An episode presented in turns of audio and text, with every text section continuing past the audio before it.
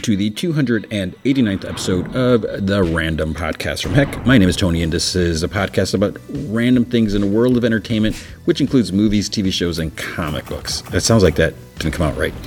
Anyways, big thanks to Dave McPhail and Andrew Loken. They are big supporters of the show. You can be a supporter by going to patreon.com slash gman from heck. Any amount you can commit to will be awesome. If you commit at the Rick Jones tier or higher, you get access to the secret podcast from heck, which is an additional 30 minutes of podcast entertainment every single week. Last week, I did an off my mind episode about this this really sad and really sucky state of affairs of this character, beloved character Ben Riley. so uh, yeah, you can hear it, and I, I managed not to get too angry, so you can hear all about that. Um, and sometimes talk about comics, sometimes talk about movies and, and so forth. Extra 30 minutes every day, every not every no no not every day, every week. But if you can't commit to a monthly commitment, you can also help out by going to ko-fi.com slash gman from heck and you can buy me a virtual cup of coffee or four. That is ko-fi.com slash gman from heck. All right, so this week we have uh, regular shows. Uh, um, nothing new, no new shows, nothing leaving just yet. Some shows will be leaving soon. Um, movie feature is Scream 6. So, uh, what did I think of that? You, uh, you have to listen later to see. Did I love it? Did I not love it? You'll find out. Uh, let's just jump into the news. Speaking of Scream 6, so Jenna Ortega. So Jenna Ortega is kind of like, she's like a hot commodity these days. Uh, maybe I don't know. I mean, I, I really enjoyed Wednesday, and you know she was really good in Scream Five, and you know she's in Scream Six also. But she's in talks to possibly be in Beetlejuice 2. They're finally making a sequel after decades. Uh, you know, that wouldn't that come out 88, 80 something, 85? I forget.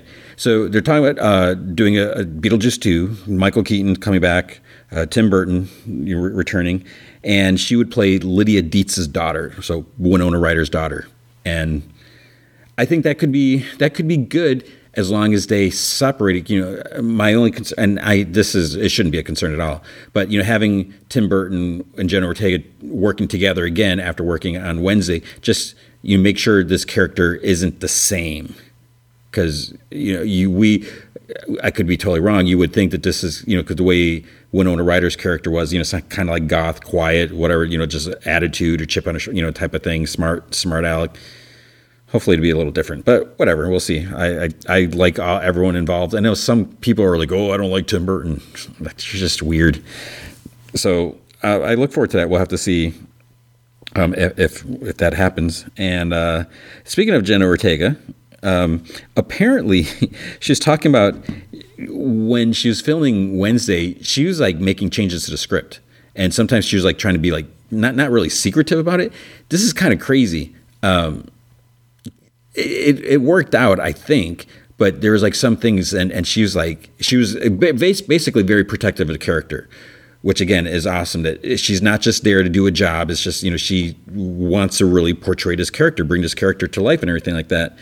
So I don't think it's necessarily like an ego thing, like that she thinks she's right but it's kind of a risky thing because I, I, think she even described it that she was like almost problematic because she would just go in there and, and in her mind she's like Wednesday wouldn't say this and then when they're recording, she would say something else, and then you know the other people are like, "Wait, are we are we tr- just giving that a try? Are we doing another take? What, what's going on?" And so there there are some things I forget, like the examples it was, and and the, the, the couple examples is like, yeah, that would be weirdly weird if she said that or, or you know expressed herself like that.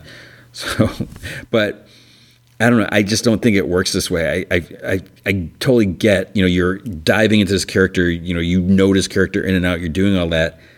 But I feel like you need to have a discussion on it. You can't just like, okay, camera's rolling, I'm going to change my, add my own lines. And there's one thing, you know, sometimes that's allowed where they, they want character, you know, Robert Downey Jr. supposedly is, you know, ad lib, you can do this and they can wing it.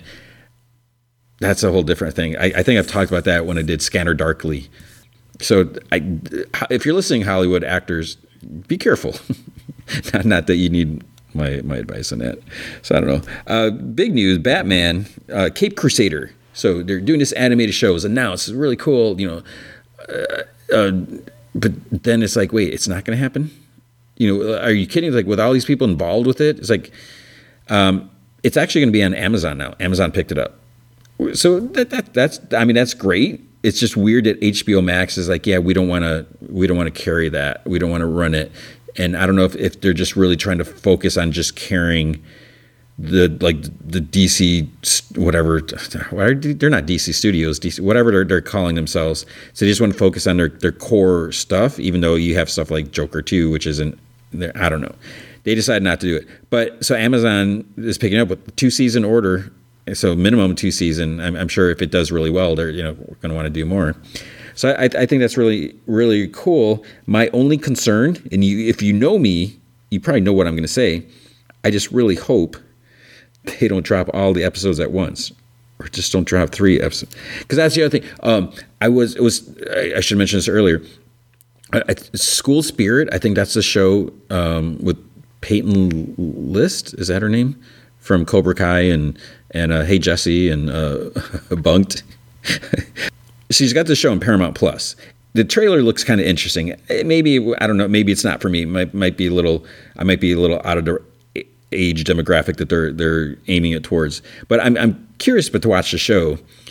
And I was thinking, it's like I'd like to cover the show. I can't do it this week because there's just too much this week. But I may maybe like when some stuff ends because you know we have a couple shows ending, and then they end up dropping three episodes. Because when I when I looked on IMDb, they're like only one episode's dropping. I'm like great. And then when I looked on Paramount Plus, they dropped three episodes. I get that you're trying to encourage the binge watchers, get people talk about it, but it just to me it just seems weird because if someone's like, "Oh, I really want to watch that show," I got to subscribe to Paramount Plus. That's like two extra weeks that someone would be hanging out watching it. And I feel like when you you you load these shows up right away, people, if the majority of people or whoever binge it, then they don't talk about it after that because it's out of the spotlight. You know, I mean, look at Last of Us. People are talking about that every week. If that all the seasons dropped at once, and I had this discussion with like my, my daughter and her boyfriend. If all the episodes dropped at once, then you know people are going to be watching all that, and then you got to worry about spoilers and all that. And it's like I don't have time to watch nine episodes at one, or ten episodes, or eight, or even six episodes. And and yeah, that's that's on you. But it's like I. Sh- I'm not going on this. You know what I'm saying. So, uh, Batman Cape Crusader is where I'm going with this. Um, is going to be on Amazon. I don't know if I'm going to talk about School Spirits. I'd, I'd love to. I don't think I, I've, it's going to get to the point where I'm going to be too far behind now because now that three episodes are out, and I don't know if I can watch three episodes like before next re- week's recording time. I don't know. Uh, Bob Iger is talking about a lot of Disney stuff, and you know, of course, people are like, yeah, yeah, because uh, he's he's talking about like with the Marvel stuff. Basically, what it kind of comes down to is it's kind of like a, like a quality versus quantity, and they're looking at like how much you're spending and everything like that. And he's saying it's like you know how much do we really need? And for me, it's like I want as much as possible, and but some people don't feel like that. It's, it's a, uh, he's he's talking about how like the sequels work. You know, people want that. And he's like, usually the first sequel is good, but he's like, do we need like a, a third or fourth movie? Or is it time to, you know, explore other characters? And the only thing I can think of, you know, if they're, they're talking about like how much they're spending, when you have a movie and, you know, you, you're bringing an actor for like the third time, the fourth time, the fifth time, with each movie, their salary is probably increasing. It's not like they're making the same amount unless you have some really weird, you know, contract. So I guess you could look at that where, you know, when you do an Ant Man 3, it's like, will there be an Ant Man 4? I would love an Ant Man 4. But by the time you do Ant Man 4, you know, Paul Rudd's salary is probably going to be more than he got for Ant Man 3. Although maybe not because everyone hates the movie. It's the worst thing ever, so apparently, which I don't understand that. So I, I, guess I can kind of see that versus like, okay, you know, we did three Ant Man movies. He was in, you know, a couple other, you know, Avengers movies and all that. Now let let's do someone else. Let's do uh, who who's a I can't even think.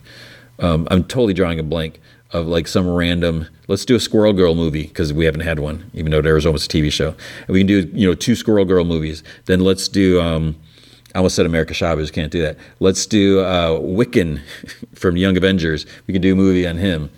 But I, I think when you like, I I would love if if Chris Evans was. I would love more Captain America movies. I'd even go for more Iron Man movies, even though I'm like, eh. But whatever, we'll see. I don't know. I so maybe we're gonna get less Marvel movies. That, that's not okay. And I just don't understand. I, I really feel like some people, I don't know why you're complaining about. When you look at the movies we used to have, and I don't know, maybe I just need to watch Ant Man Wasp Quantumania again because I feel like I watched a different movie than other people because I, I enjoyed it. I thought it was cool. I enjoyed seeing this new world, you know, this new everything, universe, whatever, and just seeing the characters interact and, you know, some characters, you know, Michelle Pfeiffer kicking more butt, you know, becoming more fleshed out and, and I, I just, I, I don't understand why people are, are so upset or whatever. And, you know, if, if you really don't like it, don't go see it. And, and, like I saw in other articles, like Creed three um, topples Ant Man at the box office. it's it's like what this is like the third week of Ant Man to what or maybe it was to when was this article posted, but. And then as far as the Star Wars, you know, there was a mention that uh, Kevin Feige, Feige's uh, mysterious Star Wars movie has been shelved, along with Patty Jenkins, which that was weird because I thought it was still happening and uh, I don't really know what they're doing with with Star Wars. You know, they're they're talking about they're talking about still maybe doing stuff with like the Skywalker saga, which cool. But I think it's important, even though it's not what I want. I think it's important to do other stuff to branch out, to do other stuff. You look at Mandalorian. Mandalorian's successful. It's not part of this, the Skywalker saga. It may be within that time frame, but it's not you know directly related. So I don't know, but yeah, I, I would love to see Rey and Poe and, and Finn. I'd like to see them come back, but I, as long as you can sell me on the other stuff, make it cool. I, I'm I'm I'm down for that. And it just it's unfortunate, you know. There there was mention of like how Rogue One, you know, standalone movie did really well. Solo did not do well, and I think Solo didn't do well. I think it was like a sabotage thing. The fans just like neg, you know, negative whatever bombing the reviews, whatever you call that uh, just because they weren't happy with whatever Star Wars, Last Jedi, whatever movie came out at the same time. I mean, I I've been saying I want Solo too. I want another Han Solo movie. Uh, I was skeptical when it came out, and I thought it was really good. When, so we'll have to see. I mean, it's been it feels like it's been so long since we've had a Star Wars movie. You know, we've had some really good Disney Plus shows, and even that people aren't happy with the Disney Plus shows. It's like, what what the heck do you want? I just I don't I don't know. Um, as far as what I don't want, I don't want any more Snyder cut stuff. But Michael Shannon, you know, he's coming back playing Zod again in the Flash, which is interesting. But he was saying how this is like a different kind of Zod.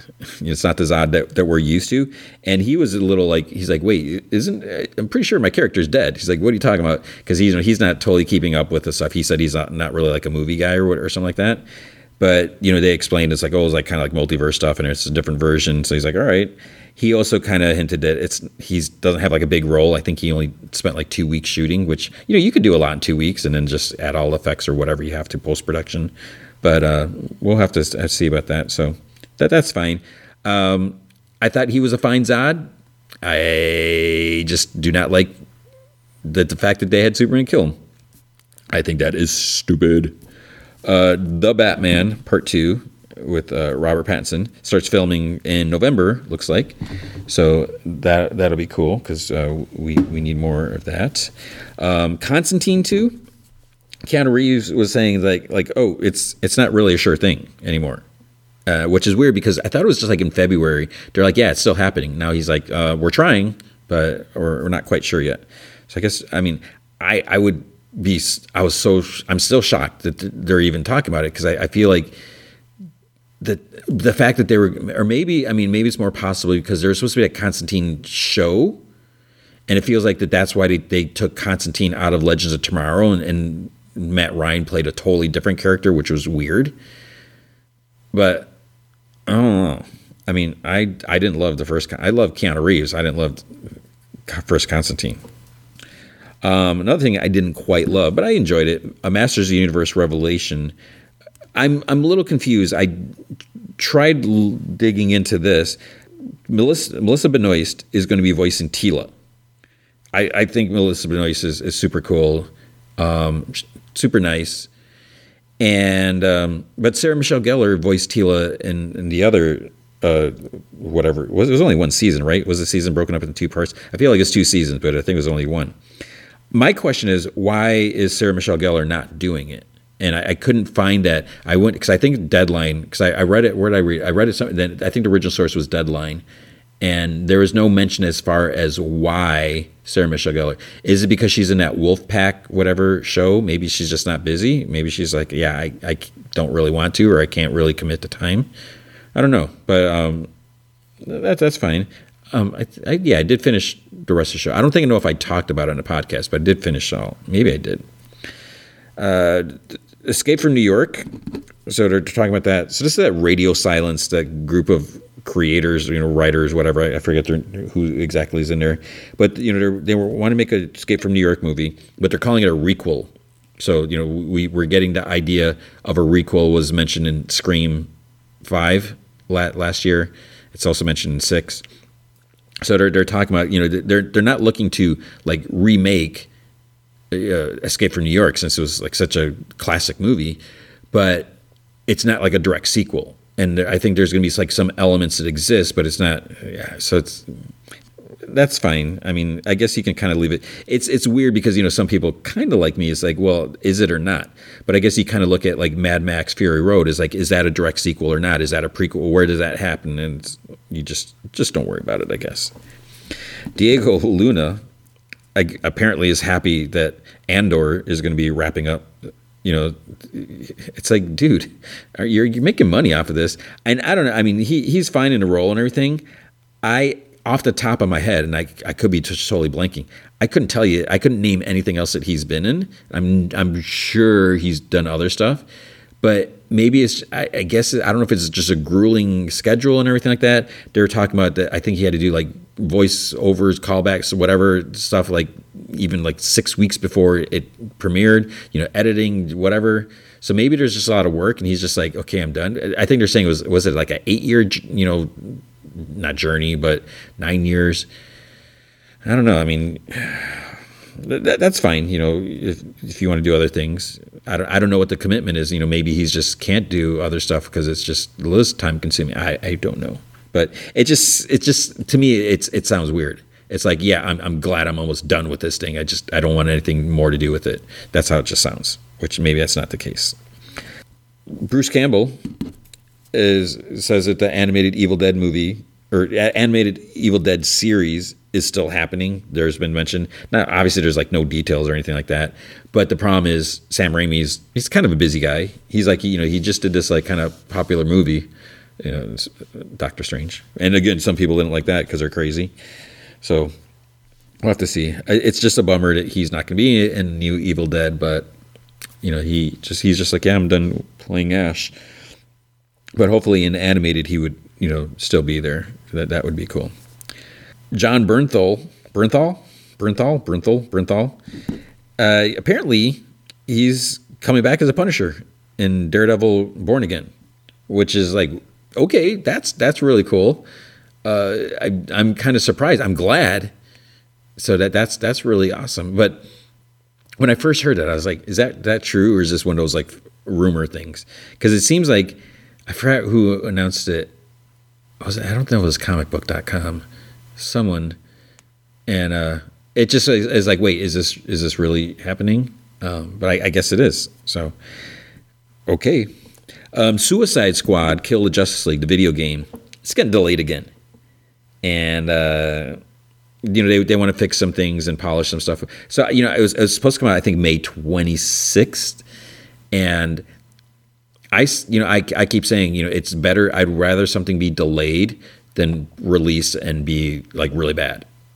You know, so yeah, delay it. But then I, I, I don't think it has anything to do with it. But you know, some people uh, apparently some reactions to some things you know people didn't like and whatever. But we'll see. Um, I don't think I'll be able to play that. You know, I I actually I don't even know if it if I'll be able to. Is it coming out on PlayStation Four? Because I still don't have a five, and I don't know if I ever will get one. But um, gamers, hopefully you're looking forward to that. Okay, then uh, the last bit of news uh, Marc Guggenheim is. I don't know how to what to what to think of this, and I, I don't know if there's more to it. You know, I, I've I've read this like summarized uh, at a few few different places, and basically, you know, so Marc Guggenheim, you know, he's a great writer. Uh, you know, he's he's done good comics and t- TV shows, and you know, he's done a lot with with the CW stuff. You know, love it or hate it, you know, the, the shows were successful. You know, they they lasted a long time. basically he he was upset over not being called into DC.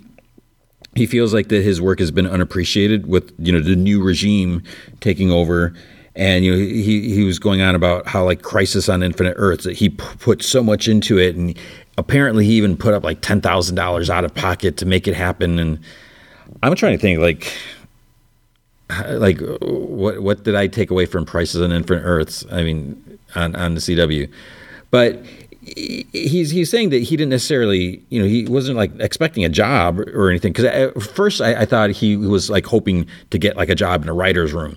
But I'm I'm looking at it as like I feel like his what he would want to get paid would be more than what they might pay the regular because I mean who who's in the writers room? Yeah you want to get good writers but I feel like when you I feel like it you got a bunch of lower tier writers, you know, newer, right, younger writers is what I'm trying to say. You know, that you could pay and then collaborate, whatever. You know, but he's he's saying that he wasn't even necessarily looking for a job. That you know he was just looking for a meeting, just like like a thanks or whatever, and which is I don't know, kind of weird. I I totally get you know you want to be appreciated, but he feels like like he wasted his time. That you know he did all this stuff because he you know, he's saying that uh, all the all of the years that he put in, it hasn't really led to other job offers. But also, I, I mean, I don't know how you how you take that. You know, yeah, he's successful with all that, but the shows are. I mean, I don't know. Is, is he still involved with who's involved with the Flash? You know, is, is it Greg Berlanti? Is is he still involved with? Is at all I don't know, but it's not like the shows are necessary. And you know, as far as people are kind of aware, is like the CW shows are still happening, even though they're all kind of like you know dwindling, phasing out. So I, I, don't know. I mean, and is that how it goes? Is like, hey, do you want to do this, or don't you have to like apply to different things, or try to pitch different? I, I, I just, I don't. It seems really weird that he's just up to that. But I, I, get it. You know, you want to be appreciated for your work, but also the fact that he says it's a waste of time. But what does that mean for all the fans that actually did watch the shows and enjoy them? Are you basically saying that that was a waste of time? That our our gratitude isn't enough? I don't know. what I do know, I, I think that's going to be it for the news this week. With comic books at Image, we had Almighty number two. So this is by Edward LaRoche. Uh, he he does the, the art, uh, or he writes it and, and and does art. So this is um I don't even know how to describe this. So this is this woman, like biker badass woman. She goes to, to save this girl who was kidnapped by this, you know, stupid bunch of gang, you know, motorcycle gang dudes or something like that. And you know, she's it's just kind of like a survival thing, and it's like this weird, well, not necessarily weird, but it's it's kind of like a you know post apocalyptic. You know, there's different things.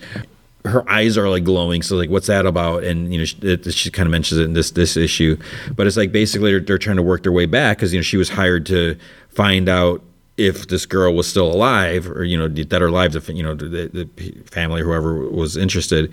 So it, it's kind of cool you know we get to see more of her in action and you know these these guys are trying to figure out what's going on because she had she dealt with some of the guys you know when she had to free the, the girl so it's it's interesting story i i don't know how i I'm I am interested. I don't know where this is going to go, and I don't know how long of a story this could go. I guess the series, you know, it's it just would focus on this story, and you can go on and and what's you know, she this LaRoche she can um, take on not for LaRoche LaRoche's writer fail, you know, she could do something else. You know, what else is she up to, and and you know, are we can find out more of her past and.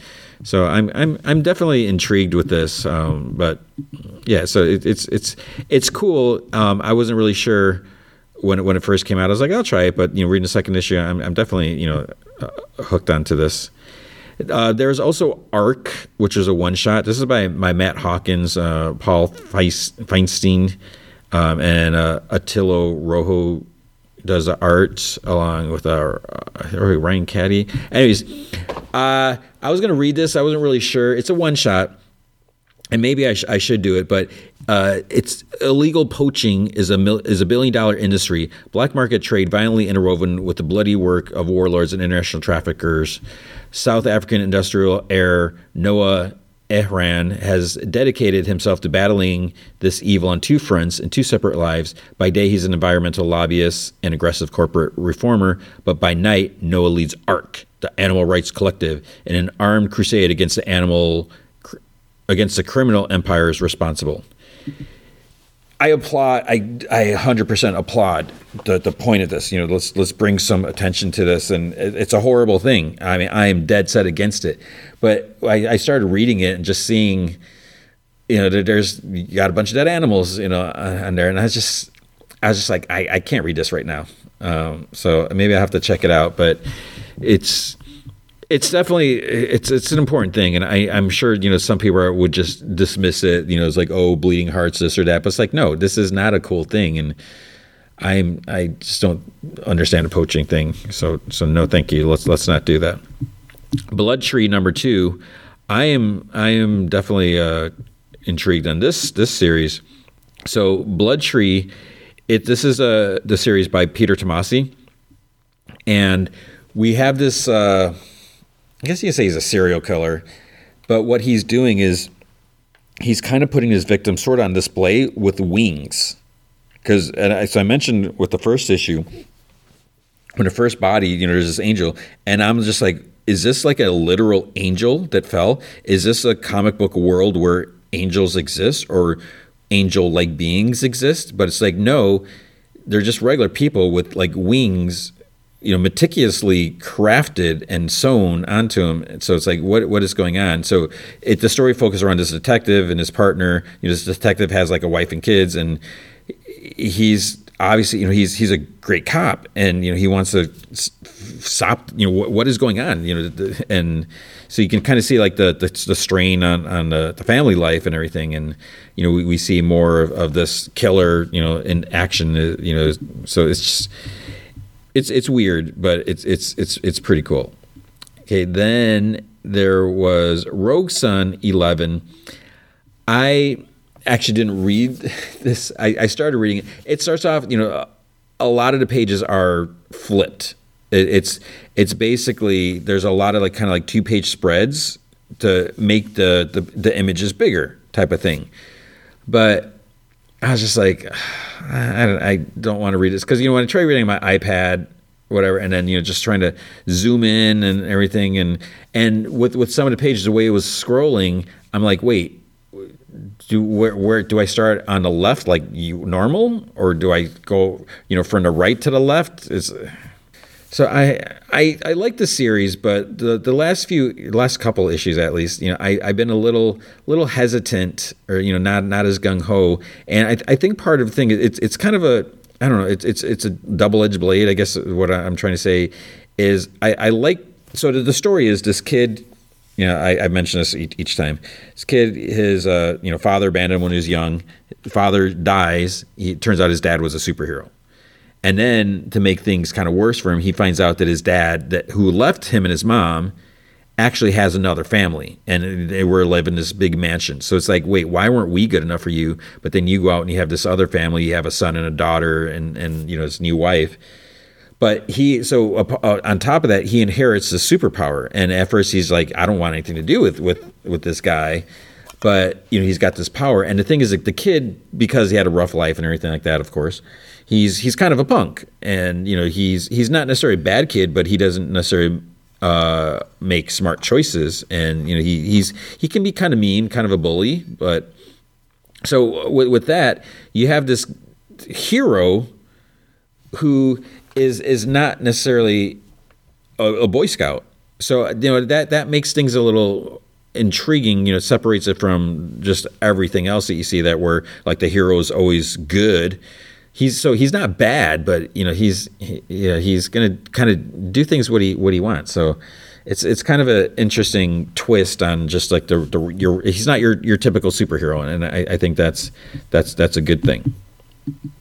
Okay, then there is a uh, Stoneheart. So this is by Emma Kubert, and long pause.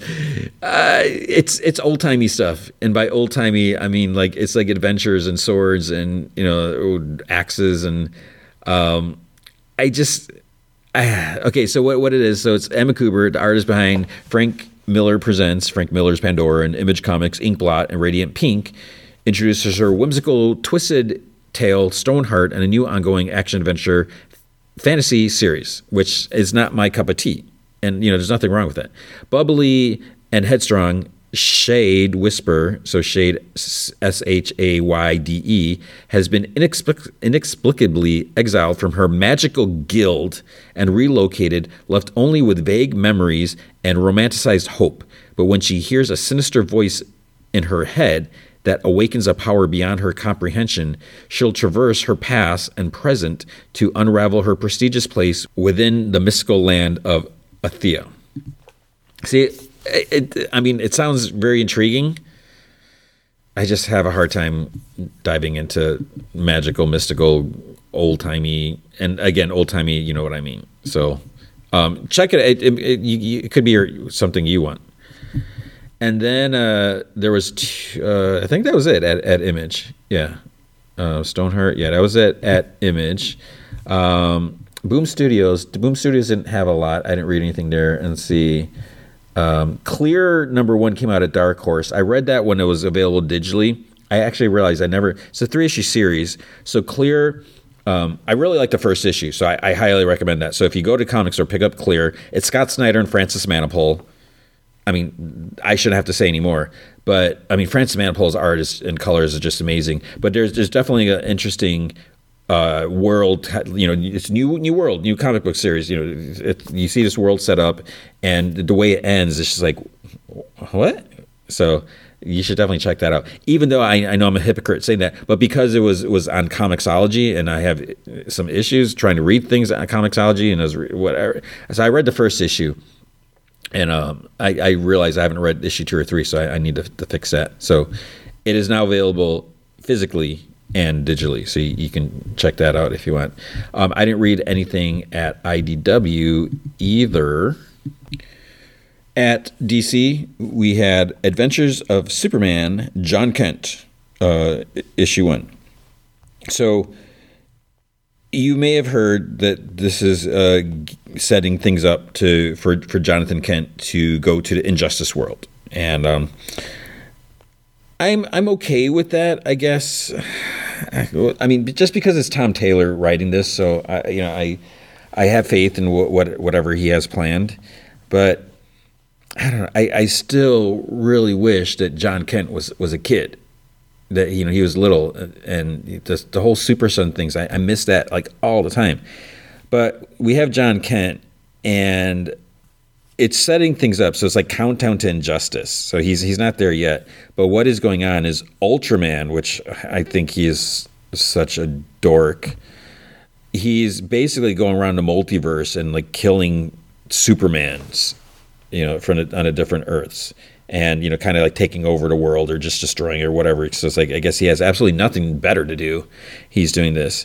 So, so uh, President Superman, uh, he comes to Earth. You know, he actually helps out uh, and and he meets Jon and uh, Mr. Terrific, you know, talks to him because you know he knows him, actually knows him, and uh, Red Tornado, which is Lois from uh, Earth Two, I believe. So they basically want Jon to go with them and help. They Superman's off planet doing something, so they, they kind of waited till he was around because they know that he'd want to do it, but if he he goes, he could be at risk because you know Ultraman would would you know go whatever try to, to kill him. So they they want Jon because you know Jon has some knowledge and it, it, would be like unexpected type of thing and everything like that. So that that's the setup here. And um, okay, we'll, we'll, we'll see. Uh, I I mean I'm I'm I'll I'll read it. I'm yeah, I just I don't know how I feel about it. I'm not I'm not super duper excited, but I'm I'm sure it'll be good. Okay, then what was weird? There was a Flash one minute war start the clock, which is collecting the the the one minute war issues, but it doesn't have Flash 793. so like if if you've been like so behind in Flash, you get because 794 comes out came out this week so you'd get this collected story, but then there's a, a issue gap, which is weird that they did that. So, oh, I'm just I don't know what, where they're going with with this. I, I, feel like this is how many parts has this been? Because it feels like this has been going on for the longest time, and if people are enjoying it. Again, I think that is awesome. That's great. You know, I'm just I'm not digging it so much. Um, the the cover like father like daughter. So just Ira, which I, I that name I don't understand. I don't even know if I'm saying her name right. So Wally's daughter, you know, she's on the cover. She's got this new costume. I don't think she had. I don't know if she has that cover in the, in the comic so much but I'm just I, I don't know. I mean, it's it's great that Wally has his his kids and he's with Linda, but I don't know. I just it's just not uh, the the kid superhero thing is is not what I I'm eager for. And what's weird here is they're claiming spoiler that Iris is dead you know she got killed early on in this, and Barry's just like you know tr- just trying to trying to continue being a hero and help out, but this is his his anchor, his lightning rod or whatever. So we're dealing with that, and then it, it, it looks like wait, um, Wally just died. It's there's not possible, right? There's no way they're gonna kill Iris, and there's no way they're gonna kill Iris and Wally. Oh, we'll see. Um, then there is Poison Ivy issue 10. Uh, this is okay. Um, you know, so Iris is, Iris, Poison Ivy, you know, she's in Seattle. She has this roommate. Uh, you know, Poison Ivy wants to go to Gotham, and it's just weird. Uh, so, but then they, her roommate convinced her to go to this like retreat thing, and you know, Poison Ivy, it's like fine, whatever. But then they go to this party and, and then there's like some some sort of drugs. They it, it, gets very like euphoric and and they they end up hooking up. I guess i don't know if they it does, didn't seem like they fully hooked up but i guess they did. And poison ivy's like well i'm sure harley would understand and you know whatever. And and then it, it has to do with there's like drugs and or like plant mushrooms or something involved with it. So this person in charge of this retreat, you know, she decided to to drug them, and like so, some of the other people are like, wait, this is not okay because you know they all you know had their inhibitions let loose or whatever, and and I, I guess yeah, that's not okay because it's one thing if, if you choose to do it and you're like, okay, whatever, anything goes, let's let's dive in, you know, whatever happens in Vegas, you know, but they were just unaware, and all of a sudden there's like yeah, so that that would be a problem. Monkey Prince issue 12. This is uh, the final issue of the miniseries, and you know it kind of wraps things up. It you know concludes the story, and uh, we get answers. I, I, think we have all the answers that we we need that we would want for like who who the heck is Monkey Prince? Where did he come from? What's his his backstory? And um, I, I, I enjoyed the, this this series. You know, it's it was a re- really good, really interesting uh, sometimes it's it's hard for me to care about new characters because they're new characters. You know, they don't have the history, and it's like, why do I want to read these adventures? And and and yeah, I'm going to be totally honest, and be you know because of Bernard Chang's involvement, that that was the, the main reason I read it. But it, it was re- really a really good character, and uh, you know, I, I liked seeing this how he worked. I mean, he's, he's such a weird, not necessarily weird, but just a different character. So you know, he definitely has that going for himself. That he's not just like a carbon copy of you know all the other new heroes that you that just pop up or whatever. And I I loved the use of Supergirl here, you know, in in the last few issues.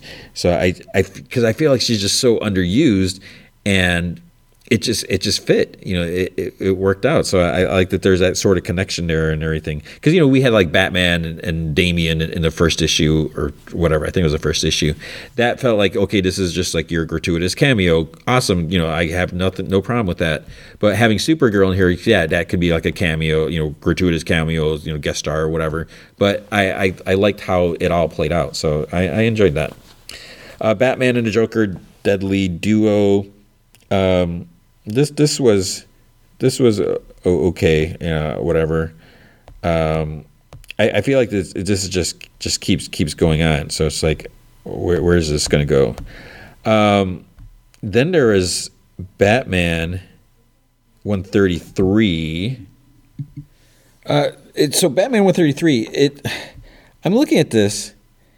When I opened this up on the app, it's it was like towards the end, but I'm like, I don't remember reading any of this. And then at first I'm like, did I not finish it? I think what happened is I started it because when I'm looking at the first few pages, so yeah, I, I remember reading those, but I don't know if this is going to sound weird, maybe. I don't know if I was just reading it like end of a long day and then I was like falling asleep because that, that's happened sometimes. But the fact that pages have flipped because I, I need to read this because I'm looking at this. I was like, wait, I didn't read this. Um, you know, Batman is a, this is a the Bat hyphen Man of Gotham. Um, you know, this is Chip Zdarsky and Mike Hawthorne. You're doing the pencils. Uh, Batman, he's he's in this other universe basically, and you know, he's just you know in in this world Bruce Wayne is dead, and you know he's trying to you know figure things out and everything. Everything's kind of like flipped upside down and everything like that. Uh, so it's, there's yeah some weird weird things going on here, but but it's weird because it turns out I, I never I never finished reading it. So um, yeah, sorry I, I can't read t- say much more about that. Then there's a the Joker, the man who stopped laughing. I, I, I don't know where this is going. This is issue six. You know, I'm, I, I guess I, am I'm, I'm not really sure what, what's happening here because you know we, we have the Joker and there's this other one like who who's the real Joker? Is this other person that we've been seeing? Is the Joker really in L.A. or is this Joker we're seeing? You know, is he just a a fake? But why does he think he's a Joker? You know, because there's weird things going on. So I'm not really sure where it's going and, and what what the answer is and then um, we get this uh, backup, and, and, this is these backups. I, I, I love the backups more than the main story, which is, is kind of a bad thing. The, the, backup stories are so weird. So you know Matthew Rosenberg, you know, writes these as well. Um, the, the, the, other ones before were just so I don't even know. Um, but with with this one, so th- this issue is actually uh, Ryan Cady co-writes it with with Matthew Rosenberg, but basically what happens is this Joker dude comes up, but his name is Ralph. He goes to um, his his brother's his his twin brother or something like that is is killed. Or no, he finds out that his brother was killed. The Joker was killed, or, or it's like some weird. It's like, wait, is this really what? it's, it's it's so weird. Um, I, I can't explain anymore, but yeah, so you should definitely re- be re- reading that. Uh, at Marvel, man, we have Amazing Spider Man 21. We're finally going to get some answers as far as what the heck happened. So, when this volume started, so 20, 20 issues, 21 issues ago, okay, my first of all, my, my big thing is they're saying that I think it's like a year and a half had passed you cannot age characters a year and a half within a matter of time. You're you're putting you know when we're looking at sixty is it sixty years? Is it no it's more than sixty years. However many years since Spider Man's been been around. You know you got the sliding time scale. You can't put a fixed time. So like the bad thing is like when a character is pregnant they should be pregnant for like a decade or, or five years you know it, it, they can't have a kid in nine months because I mean, unless you're saying, okay, maybe these issues are nine months, but then the next, you know, five issues could be 10 years or, you know, you get what I'm saying. Maybe not 10 years, but um, next five issues could be like one day. So that's what I meant. So, anyways, aside from from that, my concern with time and, and aging the characters too much, you know, because how long ago was was high school and, and everything, and is Peter still in his late twenties? Is he in his thirties? I don't even know. Whatever. But when this series started, because actually the, the, issue before, which I don't remember if it was 590 or whatever issue it was, Peter and Mary Jane are going to move in. You know, they they they've they've been together for a while. They're like, eh, let's let's do this. Let's take the plunge. Let's, let's take the next step. And then when we get to this new volume, issue one, something happened. Peter did something atrocious. He burned all his bushes, all his bridges, not bushes. Maybe burned some bushes too everyone's mad at him. You know, Avengers are mad at him. Uh, the Fantastic Four, you know, all the heroes are mad. The, the, city hates him. Peter Parker has like all this incredible like debt that he he's amassed. Everyone's just angry and, and stuff like that. And on top of that, so he and Mary Jane are no longer together. They're not moving in together. They haven't moved in together. But now she's a mother. She's with this dude Paul, and and at first I, I think I can't remember it was this issue where they're actually I don't know if they're married or not. But the fact that there's these two kids and they call her mother, I still I, this is this is my main thing is like what the, where the heck does that come from because when it first started i think it was i'm pretty sure it was just six months had, had passed so how does she get involved with this guy and get in such a serious state where his because if they're his kids and then they're calling her mom already that that quickly. But that is the, the biggest weird thing that i'm trying to wrap my head around. And uh so now we're starting to see like what happened, like backing up, and you know the, the how things started to, I guess, crumble or explode. You know, so uh, I, I don't know, and it's yeah, I just I I don't and I don't know how I feel about Peter and Black Cat or Felicia or Peter and Mary Jane. You know, I, I feel like I, I love seeing Spider-Man and Black Cat, you know, I, I think there, there, are some cool things he can do there, like the the last story arc we had, last couple issues, whatever. But you know, I feel like Peter should be with Mary Jane. Yeah, that's who he's meant to be. And and the idea of her being with this Paul dude, it's like who, who the heck is this guy? Okay, then there was uh, a Avengers 66. I'm I'm shocked that this is at issue 66. And I'm also shocked that I feel like it's been like 66 issues of this multiversal Masters of Evil. It is this this story, Mephisto. Uh, it is still going on, and I just don't care. What I can't stand Mephisto, and the fact that you got this battle, whatever, going on across the time, and across dimensions, and you have all these different versions of characters from different multiverse universe, whatever. I just don't care.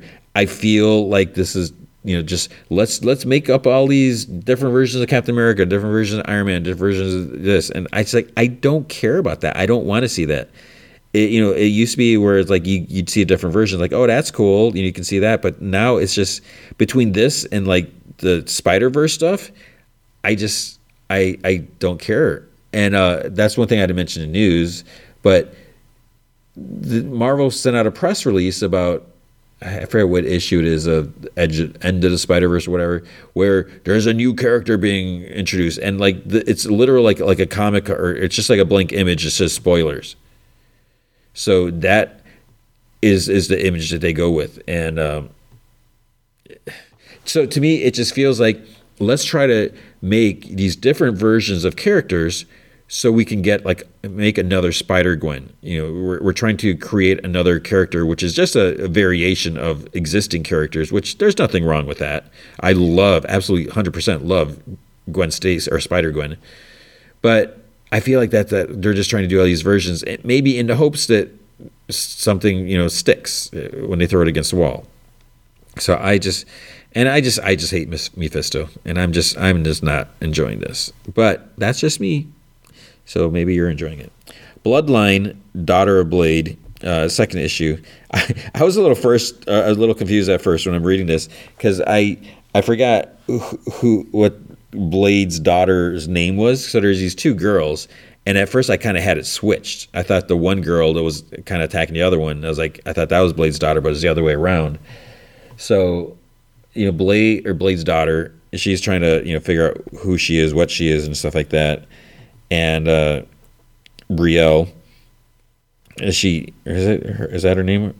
And uh, she makes you know, this new friend who's actually like a vampire hunter type of thing, and so you know there's a little tension, but then they they kind of talk things out, and um, so it looks like things are, are going well. But then you know, of course, you got to throw in a, the big monkey wrench at the end of the issue to leave the cliffhanger and all that. So we'll see.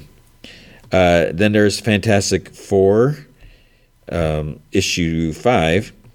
We found out that the, there was a, an invasion attack from the negative zone, everything like that, and you know the Fantastic Four is trying to stop things. so Reed makes a decision. He's like, well, I I have to in order to stop this, I have to send the Baxter building out of our time. So he sends it a year into the future. And so that means anyone inside is is going up a year in the future. Now, for them, it's going to be like like instantaneous, like no time passes. But the interesting thing is like if if your spouse worked in the Baxter building or if someone's parent did, they're literally gone for a year. So there could be some kids at home where like their parents aren't there and and there's no way to, to get them. And then the, the kids are going to age a year so the parents are missing out or family members are missing out. Uh, the thing in uh, Alicia's adopted kids, the the Skrull and the the Kree, they were in there along with Franklin and Valeria. So a lot of people are angry, and then this is where it gets to the point where it's it's ridiculously angry. They're angry at him because Fantastic Four are they're going to Aunt Petunia's, the, the Ben's aunts, and then there's like this big traffic jam. What's going on? So then it turns out this Nick Scratch dude, which whatever, and his Salem Seven they they want to take on the Fantastic Four. They, they there's a fight, whatever, and they, they chase them off. And then the the people in the traffic are like, "Oh yeah, this traffic's all your fault. Get out of here!" You, uh, it's, it's like that's just so stupid. It's like they've saved the world so many times, and you're just. I, I, I hate this like forced anger. It just it, it just doesn't work.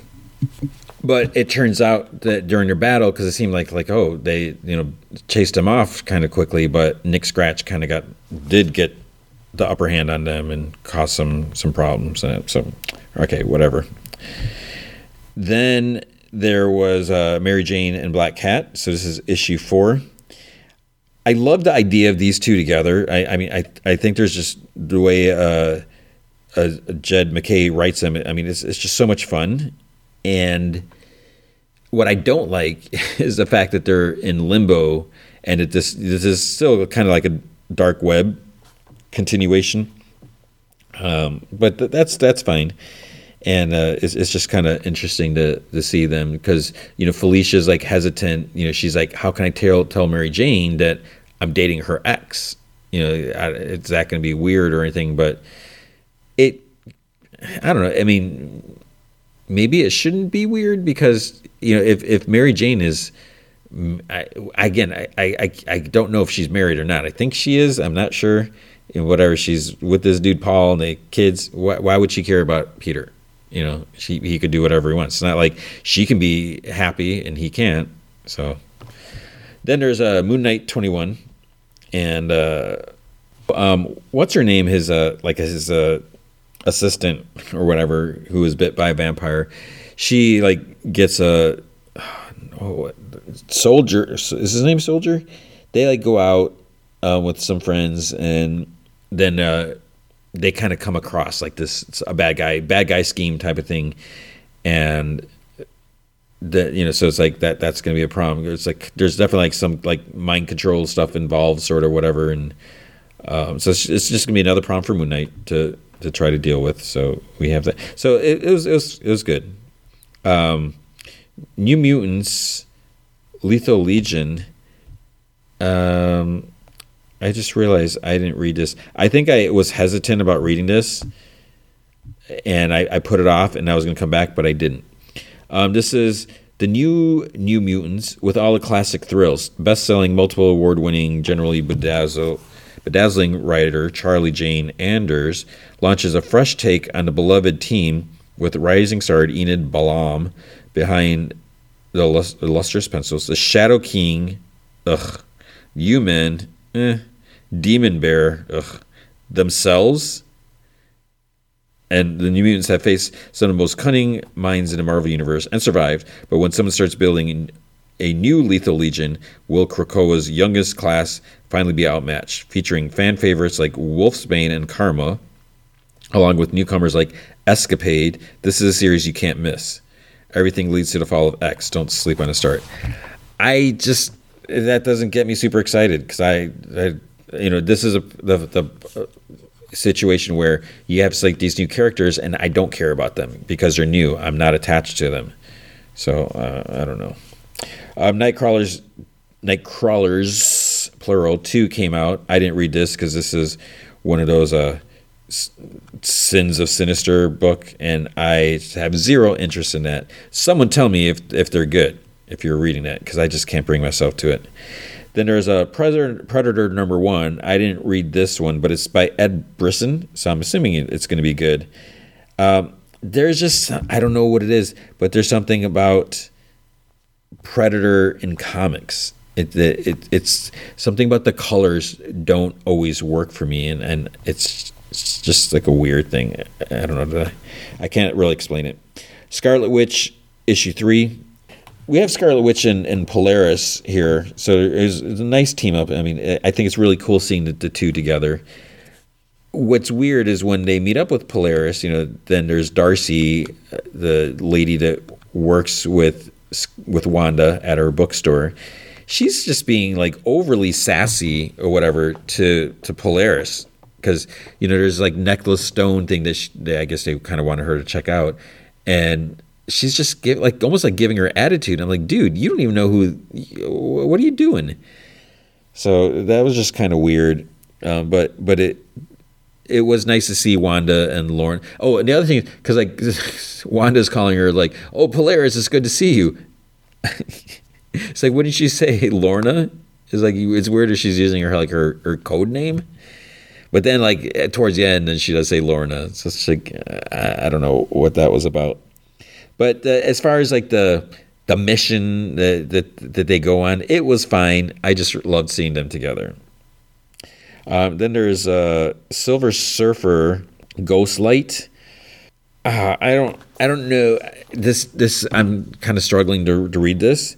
So we have there's this dude who like disappeared years ago, and uh, his family is like they decide to move into his house and everything like that. There's these kids. They find that he had a secret lab. They go there, and then it turns out that he was actually kind of there, like frozen, like in some whatever you know state.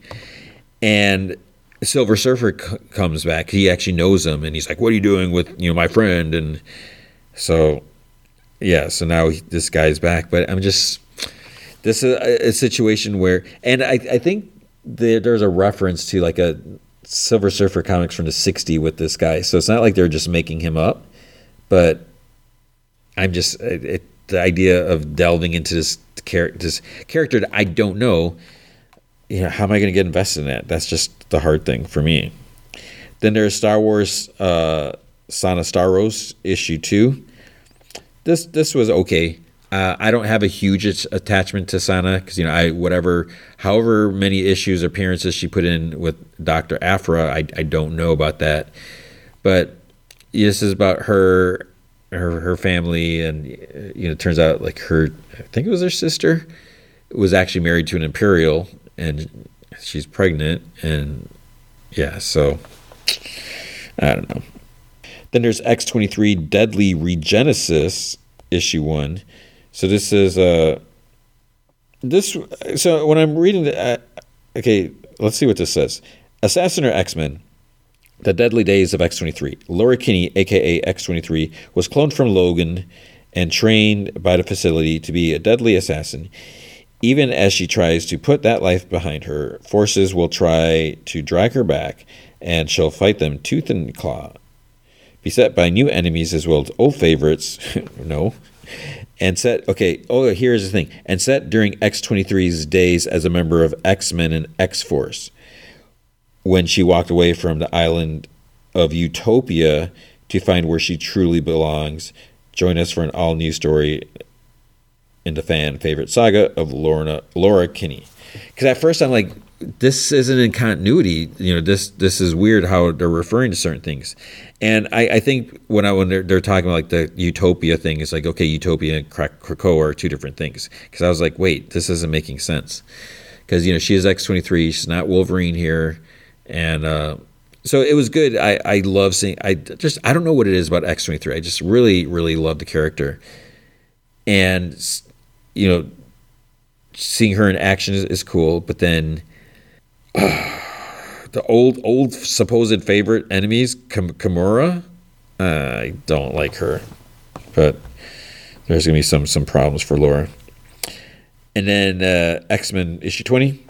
This is continuing the the Brood story, and it's it's weird because you know we, we we're seeing the Brood in, in Captain Marvel, and what makes it weird is because Broo, who was in Wolverine and the X Men, he's supposedly like the the Brood king, and he's supposedly controlling all the the Brood, like in the hive mind state.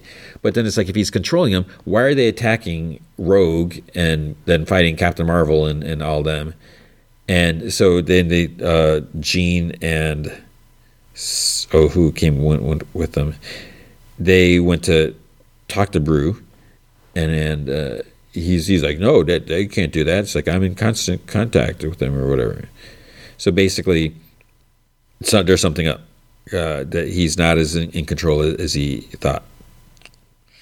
And uh, with that, that I guess I, I thought there was going to be more, but that's that's going to be comics for the week. Okay, with Servant season four, episode eight. My goodness, uh, tunnels. uh, it starts off news about the loss of power in Philadelphia. There, there's a huge storm. Leanne's sitting in the attic. She's like watching news on, on a tablet. There's like flash flood warning, extreme weather down downtown. You know, like don't drive and blah blah blah. It's like that. Storm drains can barely keep up. Then you know the camera pans down. The rats are swarming out of sewers and everything. She gets to leave uh, you know, get up out of the attic. Then she steps in a puddle and she like looks up and the skylight's leaking. And you know, as, as she looks up, a drop hits her in the eye. So she, it seems like that that kind of annoyed her. But the news is on downstairs too. Julian has it on and like in the background, but he's he's reading about loss of speech and stress, like on a like WebMD type site or something like that. Leanne comes in and asks what he's reading, and he you know, it gets a little like, uh, then he's like, oh, I, I, just, you know me. I was like, I like to read. And she says like, oh, psychiatric disorder. She's like, are you afraid you're losing your mind? And then, then she kind of like straddles him on the couch or whatever like that. And then there's like thunder, lightning. He's like, wait, he like counts and it's like one, two, three. He's like, that means the epicenter is like three miles away. And she's like, does that scare you? He's like, of course not. And she's like, well, you're obviously scared of something. He's like, well, uh, you know, maybe on a micro level, I'm a little scared of extreme weather events and he's like, but every storm is a storm of the centuries. That's how they, they keep us watching. And he tells her that, you know, she probably shouldn't wait up. You know, he had a, a poop load of coffee this afternoon. And she's like, okay. And she just like walks out. Dorothy's lying in bed watching TV also. To dude on, on the news, the weather guy, he's like, this could really be the storm of the century. Just like Julian said. And then Sean comes in, like, you know, wheeling Jericho's crib and he whispers, like, shut that off. And then, uh, Jericho starts crying. He wakes up, and then Dorothy's like, she's like, sometimes if you don't make eye contact, he'll go back to sleep. It's like, okay, mother dear here, folks. It's like real, real nice. Don't come for your kid. Just, just ignore it. She asks, she's like, why'd you bring the crib in? He's like, he's he's safe in here. He's like, uh, I mean, if the storm wakes him up, he'll he'll feel better if he's with us. So she asked, she's like, "Have you checked all the windows and put it the big towel by the back door because the weather's dripping leaks, uh, you know, in, in the kitchen?" He's like, ah, "I did that. I did the big towel." And then you know she starts reclining her bed because there's like a, you know separate beds now side by side because she's in her like hospital type bed. And she you know, she's like, "I don't even want to think about the basement." So Leanne's in the kitchen, and uh, that blonde girl. Uh, I think her name is Snake. I, I, don't remember. You know, one of the girls, one of the people living in, in the, the, park. She knocks on the back door. She's like, "We can't stay in the park anymore." She's like, "What? You know, what do you want us to do?" Leanne's like, "If the storm doesn't want you here, then you should go." She's, but then the girl's like, "But we we can't leave you here all alone. It's not safe." And Leanne's like, "Do you trust me?" With my whole heart. And Leanne's like, "Then go, take the others, and be my voice in the world." So the, the, the girl kind of like kisses her hand or something like that, and she like leaves. You know, Leanne looks out the window and she sees them like gathering their stuff. It's like super windy and everything. Sean goes down into the other room to the other apartment. And he meets Julian. He, he's like, "Oh, sorry, I'm late. Late." I was like, "I had to wait for Dorothy to fall asleep." June is like, "Are you sure he can get in the other end?" And Sean's like, "He said we just have to get her in there." And he's then Julian's like, "And he, he's just going to talk to her, right? Take her somewhere and deprogram her." Sean's like, absolutely, it'll be good for her. You're gonna have to you know, bring her down here, though. She trusts you. And Julian's like, no way. She trusts you more than she trusts me. You're like a father figure. Sean's like, but she knows I've been trying to get rid of her. And, you know, what am I to say? Hey, I want to see you in the basement at 2 a.m. Besides, if you do it, you can make it a sex thing. Julian's like, wow. He's like, just when I thought you couldn't make this any more disgusting or morally abhorrent.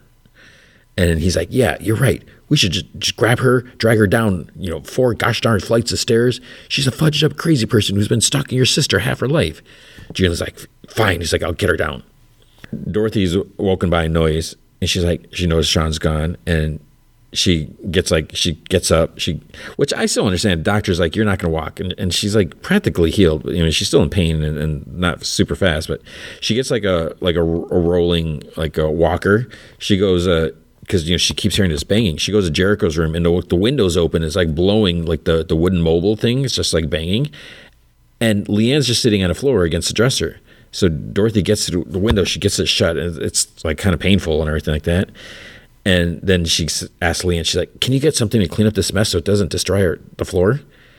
So Leanne gets up and she goes in the drawer. She pulls like a little tiny something like that. She starts wiping. Dorothy just looks at her. She's like, Oh, Leanne. She's like, I've never met anyone like you. It's like, Sometimes you remind me of myself. And Leanne kind of like looks up at her. And Dorothy's like, Make sure you get that un- under that lamp. And she's like, You and I, we're both tenacious. We never give up. And Leanne kind of looks at her. She's like, that's not always a good thing. And Leanne's like, you keep acting like there's something wrong with me, like you want to get rid of me. All I ever do is try to make you happy. And Dorothy's like, it's not your job to make me happy. It never was. And Leanne's like, why is it so impossible for you to like me? Dorothy's like, oh, Leanne, the world is full of people out there. Why does it have to be me? And then Leanne's like, even Sean and Julian don't like me anymore. Maybe you could explain to them that I'm not a monster and you know Dorothy, she's like in pain. She's like feeling, you know, in her in her back. And she, then Leanne's like, "Do you need help with your brace?" And she's like, "No." She's like, "No, it's okay. I can take it off for you." She's like, "No, it's fine. I don't need it anymore." But the doctor said, "Oh my God, Leanne, please, just let me try to handle this one thing on my own. Maybe, maybe we can keep talking. Perhaps I can help you see things a different way." So Dorothy wheels through the bathroom and she like kind of stops and looks at her reflection, which I wasn't sure what that was about. Leanne just like she goes up in the attic, and you know then Dorothy the she decides to take a shower in the middle of the night, I guess. Leanne, meanwhile, puts a ladder up to the skylight. She pushes it open. The wind, like whoosh, it's like super gusty out there. Like you know, flips back.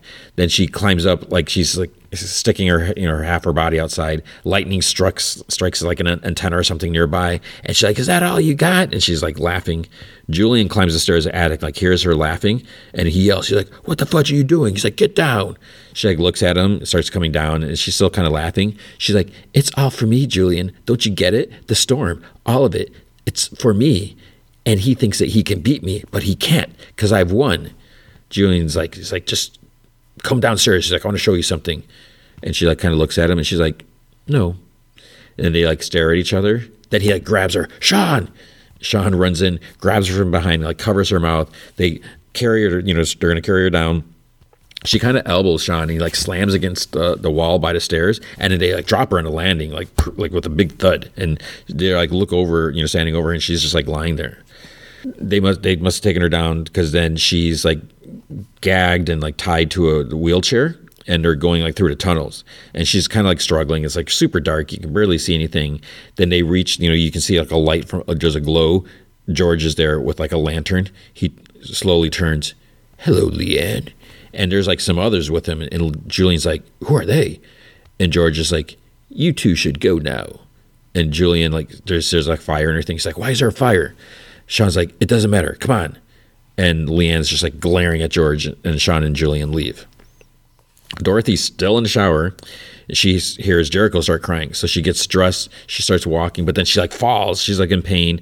Jericho's cries are like getting louder and louder. So it's like is is he just going to disappear because Leanne's not there? You know, how does this work? So then she starts crying, and Jericho's like like standing in his crib. She's like, "It's okay, baby, mommy's here." Sean has a drink. Julian vomits, and then he gives like Julian a, a, a drink. George takes the, the gag off Leanne's mouth, and he's like, "We don't need you to be uncomfortable. I only need you to listen." And she kind of like looks at her wrist. He's like, "Very well. Why should we pretend these frail bits of ropes can contain you?" we both know exactly what you are. And he's like, if I ever showed you any kindness, I beg you to remember that. When you first came to this house, It was an act of love, but that love, or that love was a selfish love. It has brought death and destruction down upon us all. And she's like, anything bad that happens in the world because is because of him, not me. And George's like, You misunderstand him. He does not see you or me. His perfect order is too great for us to comprehend. We can only serve it. And she's like, You've been telling me that nonsense my entire life. I don't believe it anymore. I will never serve him again, ever. Then you truly have fallen. And, and he actually like sheds a tear. And she's like, Stop that. He's like, I will weep until I have no more strength to weep because the world is lost. And she's like, Don't be ridiculous. It may not be the world that he wants, but the sun will still rise every day. And George's like, No, it won't. The signs are clear. Look around you. You should not exist. You are an open wound in the earth. And now the whole world suffers. The ones you love, Dorothy, this family, you have trapped them in a living hell. This deluge tonight is the only the beginning. A world out of balance is a world of endless suffering unless you choose to end it and save us all. So basically, he's like, "You need to be dead." He he pulls out the red hot blade from the fire and he holds it by her. He's like, "We have tried to offer you to true death, but none of us can kill you. Your rage and your self will burn too bright. Only uh, one creature can do it. One creature is strong enough. You." And she like whispers, she's like, "I can't." He's like, "I'll be right here to help you, little flower. First your eye, then your limbs." If you truly love the Turners, give them the life they were meant to have. Set them free and know that they will always remember you.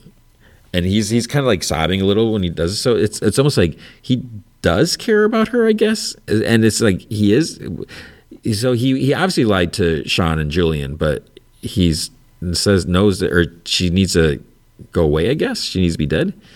And he's like, best of all, God will forgive you all your sins and your wickedness. And it's like, okay, dude, you you said too much. Because then her eyes like look up, you know, she was kind of looking down, and she's like, "Who said I was wicked?"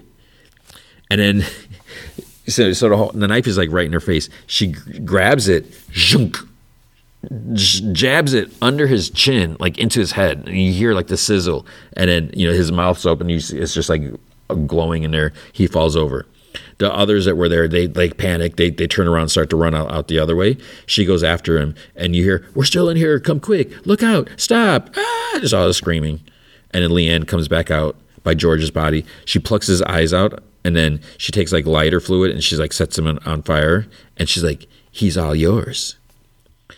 Julian is sitting with his face in his hand. Then they hear like humming. He's like, "Who's that?" They're like in the kitchen.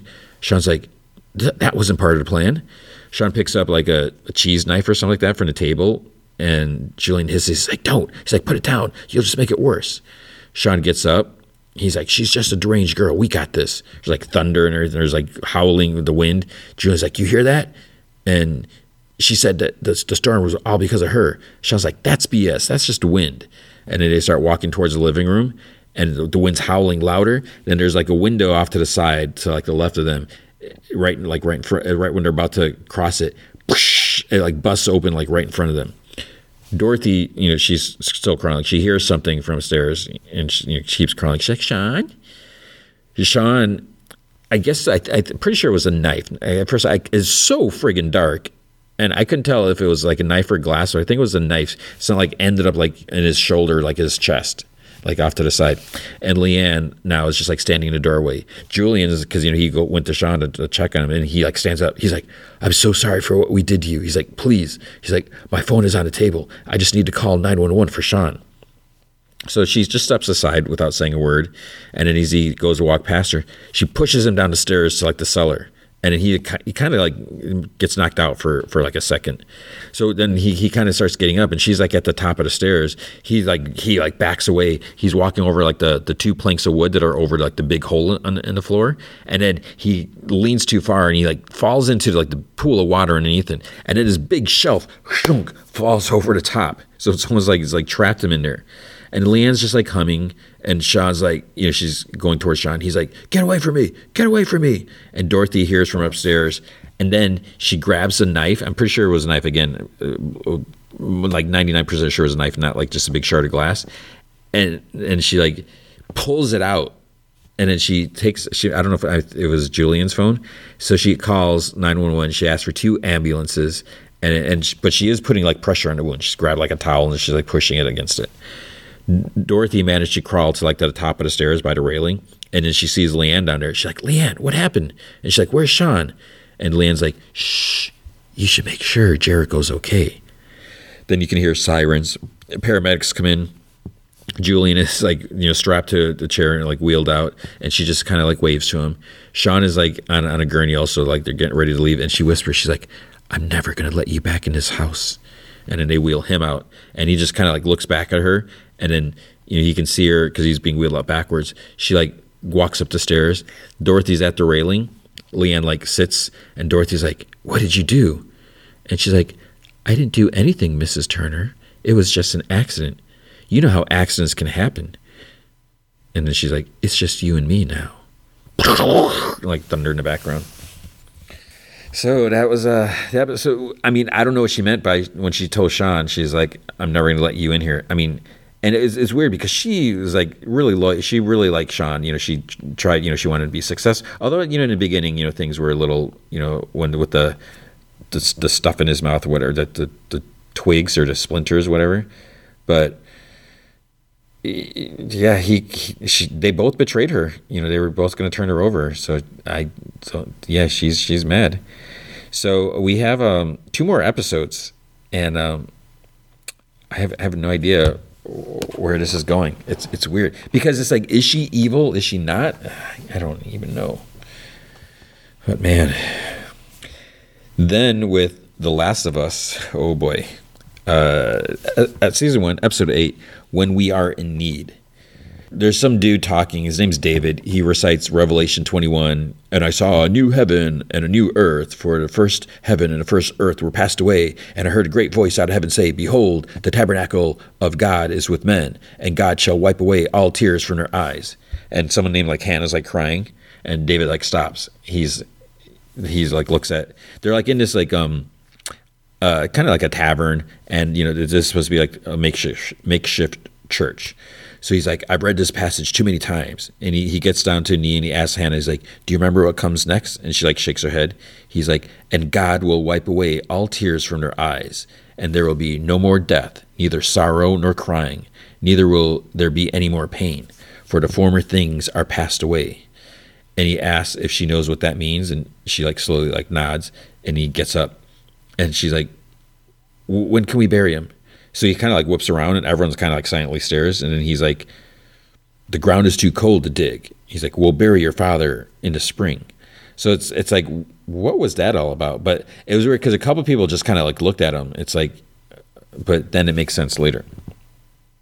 So people like leave the, the, the whatever sort of church tavern, and then uh, David asks this other dude, James. He's like, "How much do we have left?"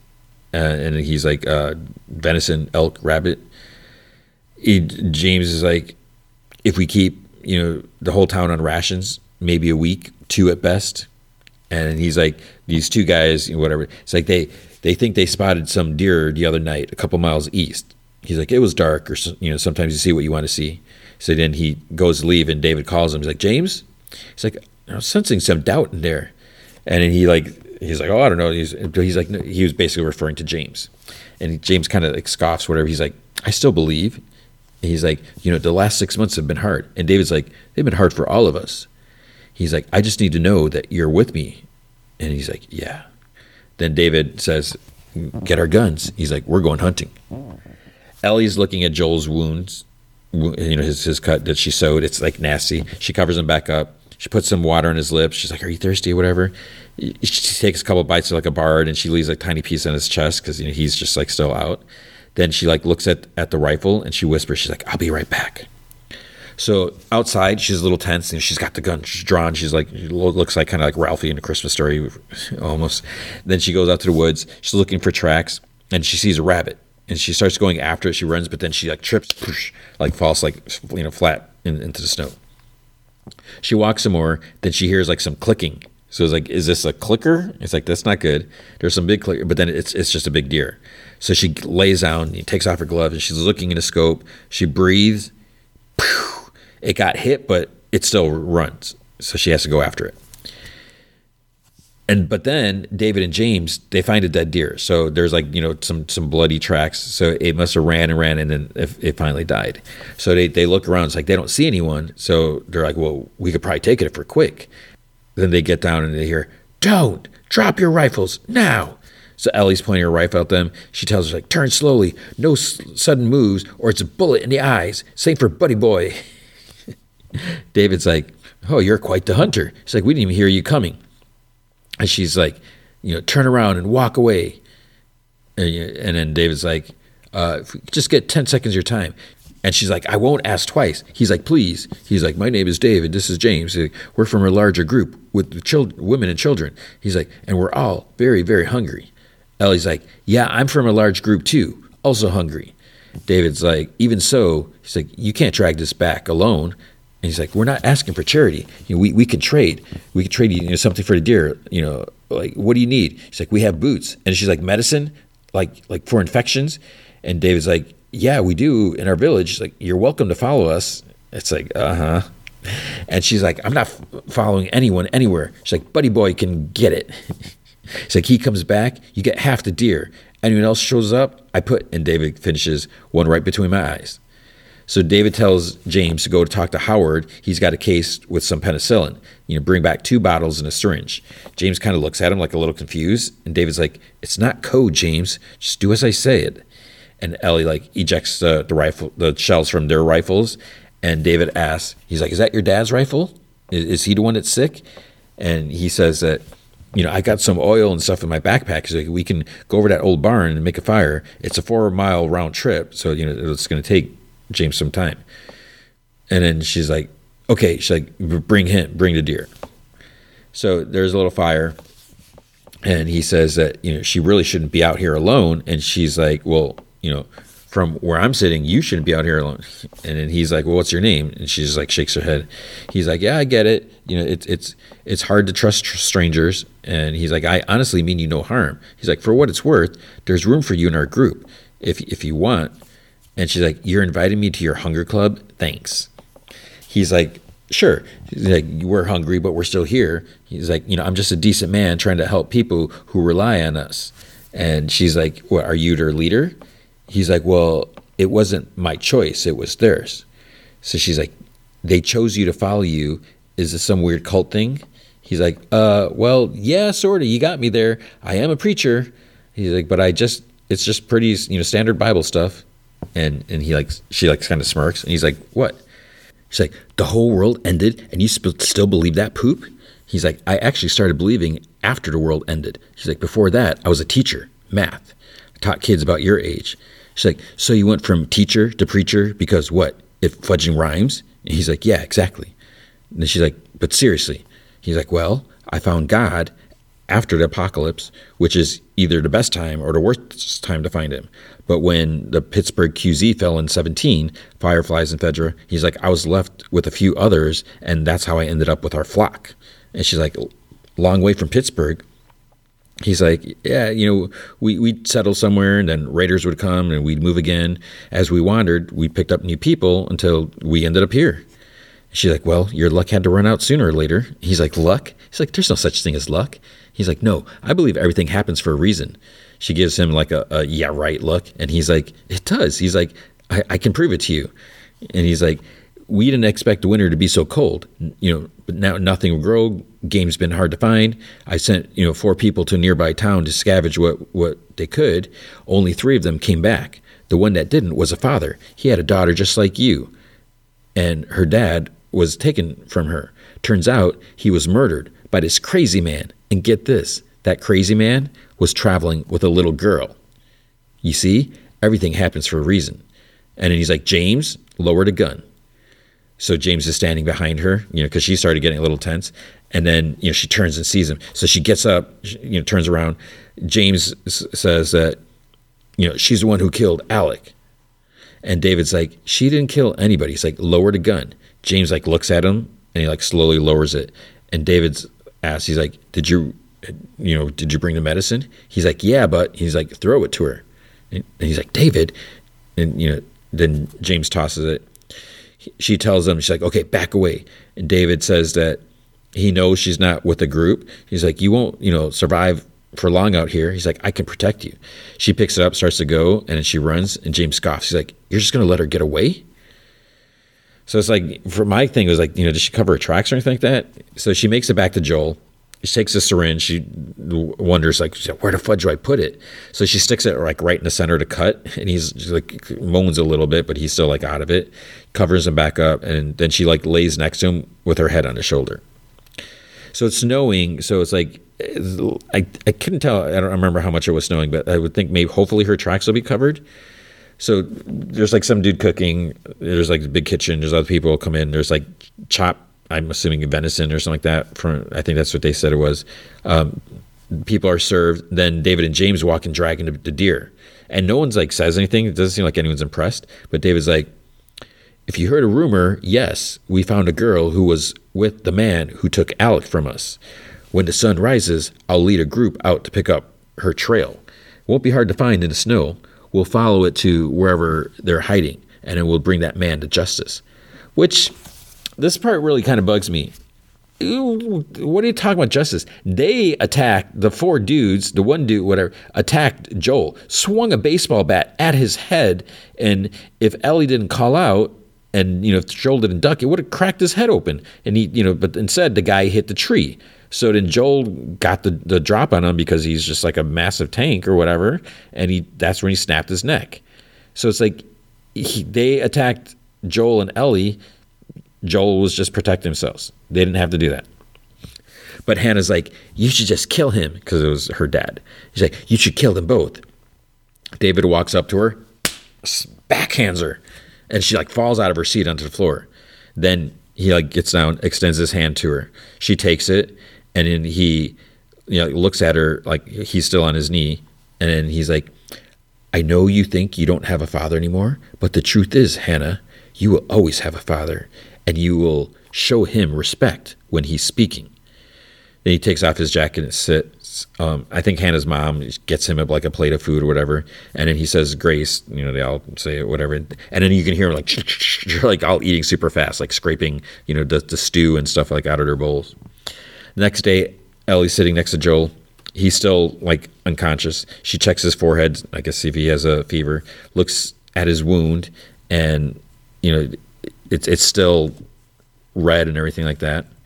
So then uh, she gives him more penicillin. Just, you know, just fills up the syringe again. She doesn't know how much to, you know what she's doing. Then she goes. She opens the garage. She goes out with the horse, she, or, or you know, or she gets some like snow for it to like eat and drink, whatever and then she sees like a bunch of birds flying and like cawing and everything. So she goes to look. The horse is still in the garage. She sees some guys walking, and you know, just like David and like I think it was like four, four others, four or five. So David tells them he's like to stay alert. Uh, he's like the man. He's not if he's not already dead. He's dangerous. And James like, well, what about the girl? David's like, we bring her back with us. James like, I don't mean to question your sense of mercy, He's like, you know, we can let her go, but if we bring her back, she's just another mouth to feed. David's like, if we leave her out here, she'll die. James is like, well, maybe that's God's will. David like stops walking and he like just looks at James, and James like kind of like looks down, like, like uh, you know, embarrassed.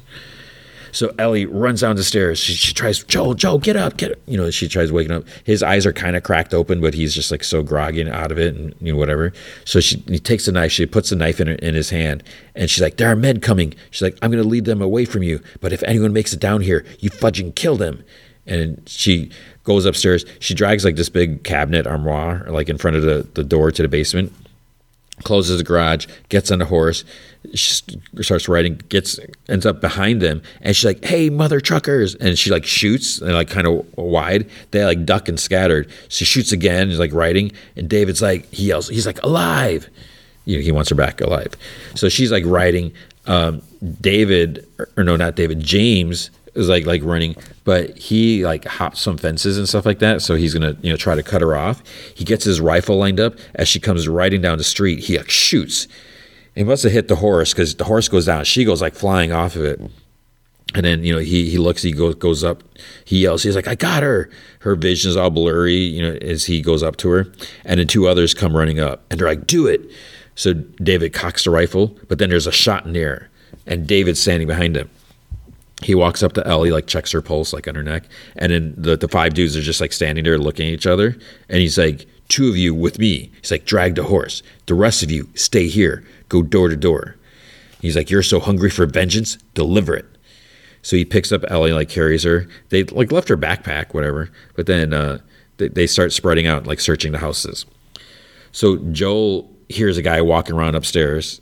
Uh, the, the guy upstairs sees a cabinet like in in front of the the, the kitchen door, which would you notice that right? I don't know. Maybe. I mean, I don't know. He he pushes it aside. He goes downstairs. He sees a bloody mattress, and then he he starts looking around, you know, the, the basement, and then Joel jumps from behind and like shoves a knife in his throat, and he's like holding him. He's like, you know, they brings him down to the to the ground. Joel's like like wheezing because you know he's still like just, like weak. Ellie wakes up and she's like in a cage and she's like in, the, in a kitchen because you can see like like cooking stuff like uh, against a wall. And then David, he's like, oh, I wasn't sure if you were gonna wake up. And she's like, let me out. He's like, well, that's a plan. She's like, why am I in a cage? He's like, well, you're a dangerous person. You've proven that. And he's like, the others, they want me to kill you for all that's happened. And he's like, did you hear me say that the others want to kill you? She's like, yeah. He's like, but I stopped them. And she's like, fudge you. David's like, well, why don't we start with your name? She's like, eat poop.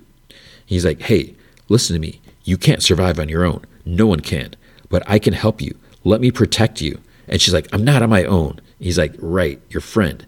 And how is he? He's like, I can see how much you care about him, so I know it hurts. But even so, you got to face reality. That part of your life, it's ending. And what I'm offering you is a beginning. But if you can't find a way to trust me, then yes, you are alone. And he gets up and walks out. Guys are still like looking around. Then a guy hears like a thud. He calls out the, to Timothy and he sees him like lying on the ground. He's like, oh crap. He goes up to him and Joel jumps out, smashes him with the butt of the rifle, fades to black. And then so uh, Timothy and Marco, they're they're both gro- groaning. Timothy is like taped to a chair. These are just two, two guys. Doesn't matter who they are, but that's their names. So Timothy's taped to a chair, like a recliner or like a sofa chair, or whatever. And uh, Joel's like punching him in the face, and he's like, "Stop! Please stop!" This Marco dude, he's like tied up. You know, his his they're tied with like duct tape. So his, his like legs are tied up, and then he's like tied to like a piano. Marco tells him like, "Leave him alone," and Joel's like, "You next."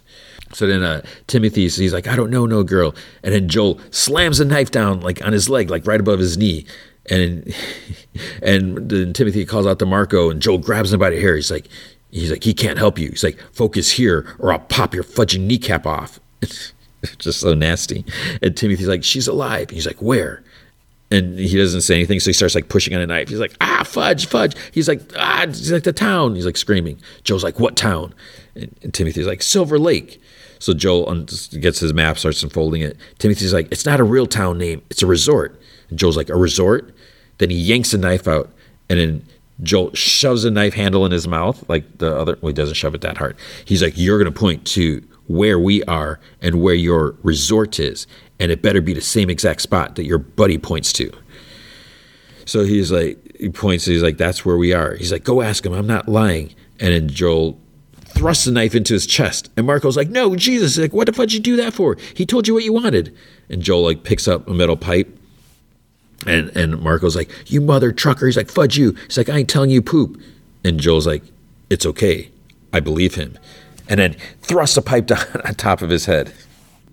Ellie's like using, a, she uses a bucket. She tries, you know, climbs up and pulls herself up to look out the window, tries to figure out where she's at starts checking like the bolts on the fence, see if any of them are loose, and then she's like just gets rigid. So it's, it's like she just stands still, and David walks in with food. So it's like, wait, was she scared? Because did she hear him coming?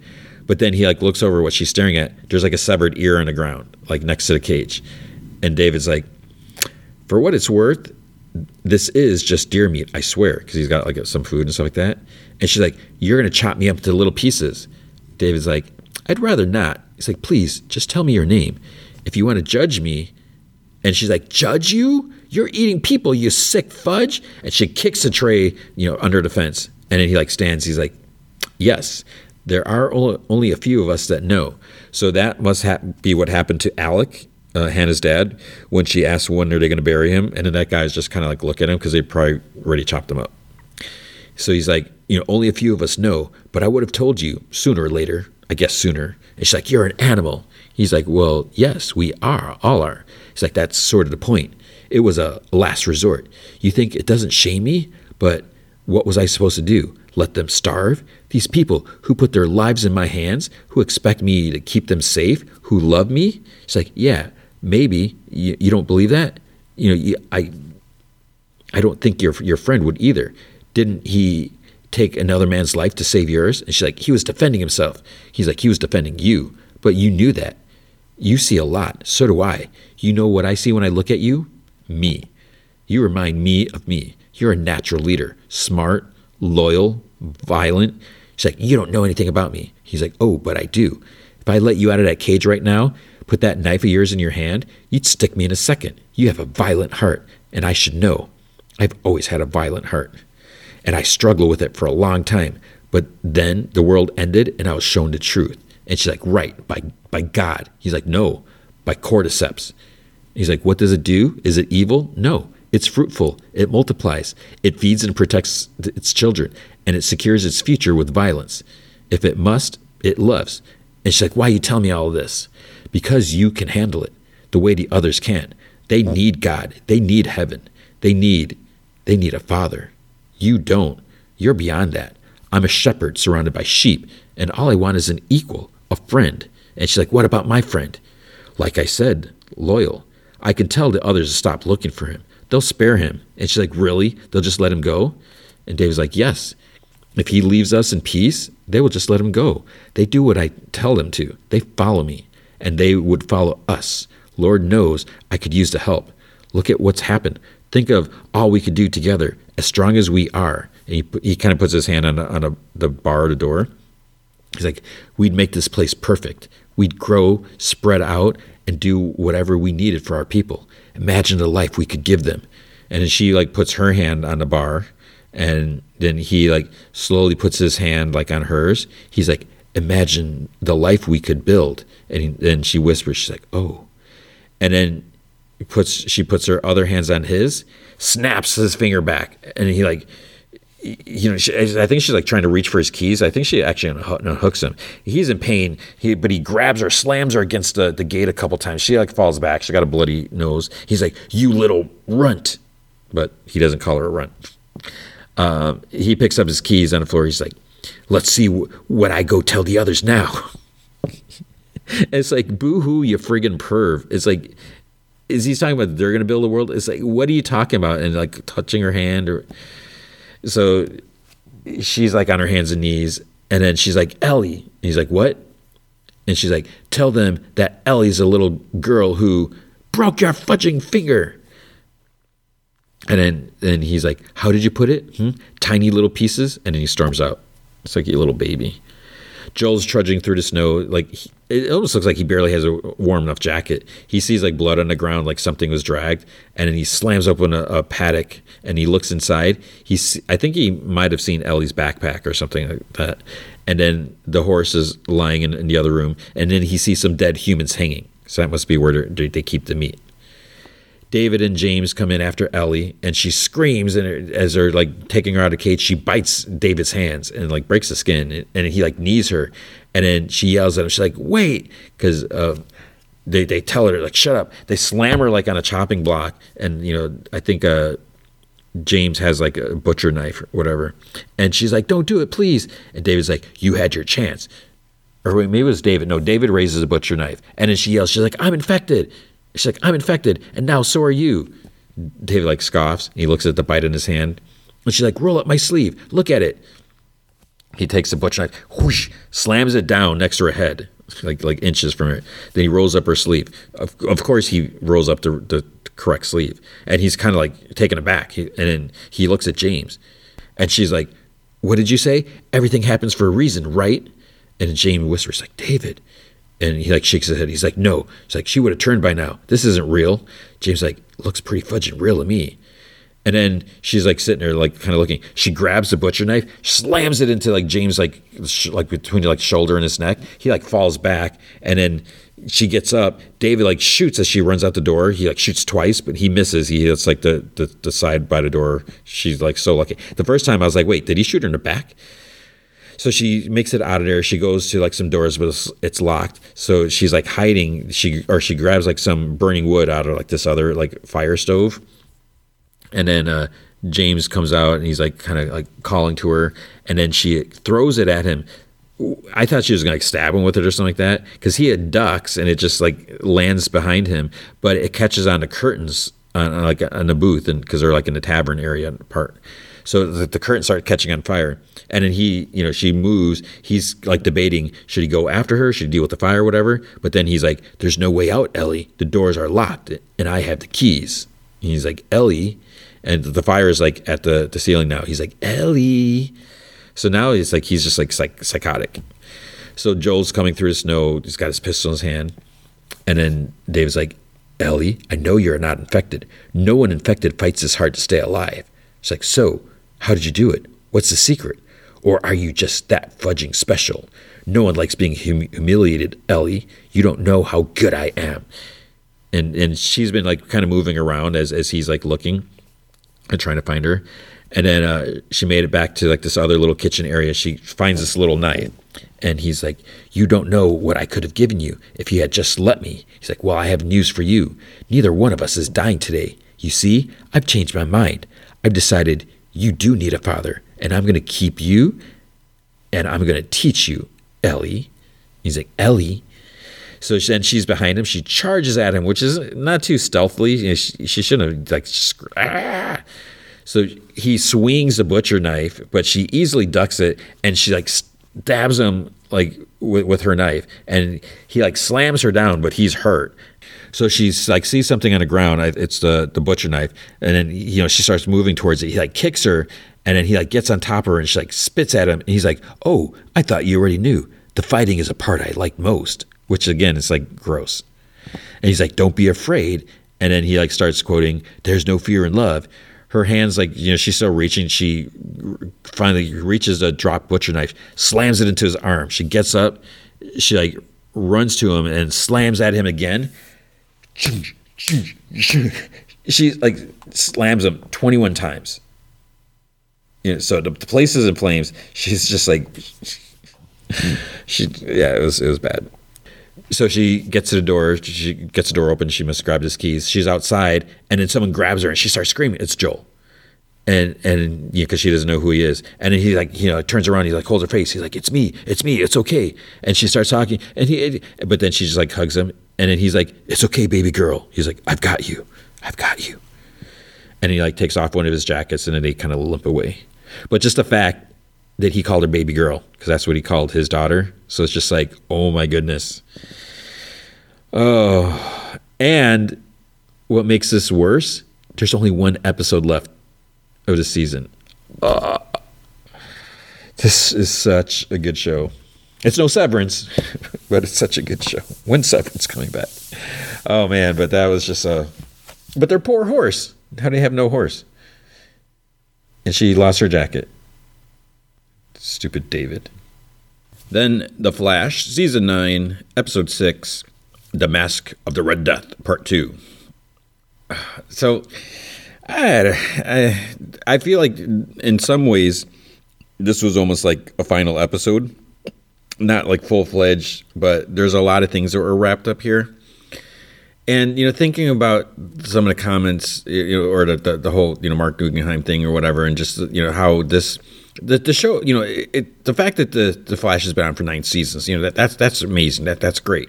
There's been some really cool things, but at the same time, because it's television, you know, I feel like some things are purposely written differently. You know, some of the way the characters are portrayed or act or react or even like things that they say that stuff like wouldn't fly in a feature length film because it's just a totally different thing. Because there, there's just times where I'm I'm rolling my eyes, and I don't think I'm like necessarily have too high expectations or this or that, Or, but it's just like some things are just it's like it's like come on, man.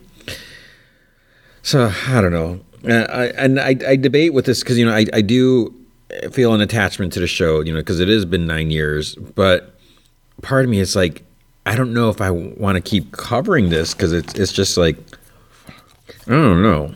But I guess we'll see. I I I I you might hear me crunching. I shouldn't do this. I just um I just paused for a bit. I was like, oh, I got some some uh what are these? Cheez Its. I almost said t- Cheez Its. Um, I should just close them and put them away because I had just had a, a couple and now I'm like, you know, you can't stop. Anyways, there's still like red lightning over, over the city. Kramer's told it's getting worse out there. You know, she's at the police station, Captain Kramer, and and then there, you know, there's all these emergencies. You know, so what they need help. Kramer's like, well, I know just where to find it. So she goes to her office, and, you know, because she's going to call a flash. Someone's sitting in her chair. She's like, officer, can I help you? The chair swivels around, and as Murmur, whatever her name is, without her mask and her lips are sewn shut, and then she's holding the the, the flash key fob thing, which is like, how would she even know about that? How would she know where to find it? How would she get in there, whatever? And so she signs looking for this. But what if, you know, does Kramer know how to sign? You know, she just assumes that. And then, and then see, this is part what, what I'm talking about, because then she holds up her master face for some strange reason, and it's just like, I, it's just weird so Kramer starts to back away, and there's like a red streak goes by. So it's like, is that Barry? No, it's not. So she goes like out, out, you know, into like the main part of like the the lobby area of the police station or whatever you want to call it, the bullpen, and like everyone's gone, and Murmur walks by her with her big knife and just kind of like sort of like brushes it against her. And then Red Death is there with Boomerang, that dorky Rainbow Rider Raider guy, whatever they're calling him, and, and Fiddler. And a murmur goes stands next to him. So again they're all standing in a row like in front of that big like injustice for all type of whatever you know plaque statue or whatever memorial i don't even know what you were going to call that. So it's just so cheesy that they're all standing there in a line whatever and then red death removes her helmet for some reason. It's like the way I, why, why do you have this helmet you know protecting your identity and then you're just going to take it off? So she tells uh, she's like take the hardware to the roof and let me know when it's ready. And kramer then uses her meta mimic power things and she copies rainbow raider's fear power thing and he like freaks out. He's like ah! and fiddler does too. Ryan's able to fight it off somehow. We, we i guess we find out later how and she's like a mimic how cute and so she runs up to her and she slaps meta cuffs on her because they're so easy how does everyone have meta cuffs and how how is it even possible to design metacuffs that work automatically for everyone? Are all the different types of? I mean, I guess because they're all from the same power source. It, I just I don't understand how this works. But so she's she's got the, she can't use her powers. Then Reimer talks to Kramer. She's like, see, it's like that. That took guts. So I think you're the kind of cops who appreciate what I'm about to do. And Kramer's like, whatever you're planning, you won't get away with it. This is just cheesy dialogue. And she's like, Yes, I will. I'll show you what true justice looks like. So then Allegra, you know, she repeats what Barry said last episode. It's like, We never leave anyone behind. And Goldface is like, uh, we do what it saves our butt. And Hartley's like, it was either them or Mark, so they had no choice. And Goldface just keeps going on, whatever. Then Jacko's like, oh crap, you know, Red Death's coming for us next, isn't she? And Hartley's like, well, we destroyed her cosmic treadmill, you know, is our only way out of our this dimension. So yeah, you know, she and the, the city are next. And Barry's like, then we have to save the city. It's like people are in danger, you know, but they don't want to go without a plan. Barry's he hardly has any speed since she's like stole some of his speed or what, most of his speed. So they just want to stay put. But Iris like, well, you know, maybe we don't need to go out in the field. So she says that she got to know Ryan during their like their five minutes of chit chat, whatever. So she's like, she's got to be full of like hate and rage. And Barry's like, which we can trace with the help of a friend. So Cecile, they're going to use Cecile's empathic abilities to try to focus in on on Ryan's rage and anger. they're going to boost her em- empathic abilities and superimpose it over the city or whatever. Because of course Chuck knows exactly how to do this. He's going to tap into her power and somehow expand it. And it's, it's like it's not like he took a college course on on empathic abilities or meta human powers and how to change them or. Um, but maybe they did this before. I, I don't remember. They, they, but it's just like it's whatever. It's just so convenient. And then you know it's kind of weird in the beginning, but I, again, I guess we find out later because Ryan somehow can feel Cecile. She's like empath. So Cecile then she says that she found her. She's trying to push her out, but you know she found her. She's like, "There's so much anger. It's overwhelming." So they they see that she's uh, at CCPD, and there's there's someone else, someone really scared and in pain. So Cecile's starting to get overtaken, and then she like screams, "He's alive! He's alive! He's alive!" And Barry's like, "Who?" And she's like, "Mark."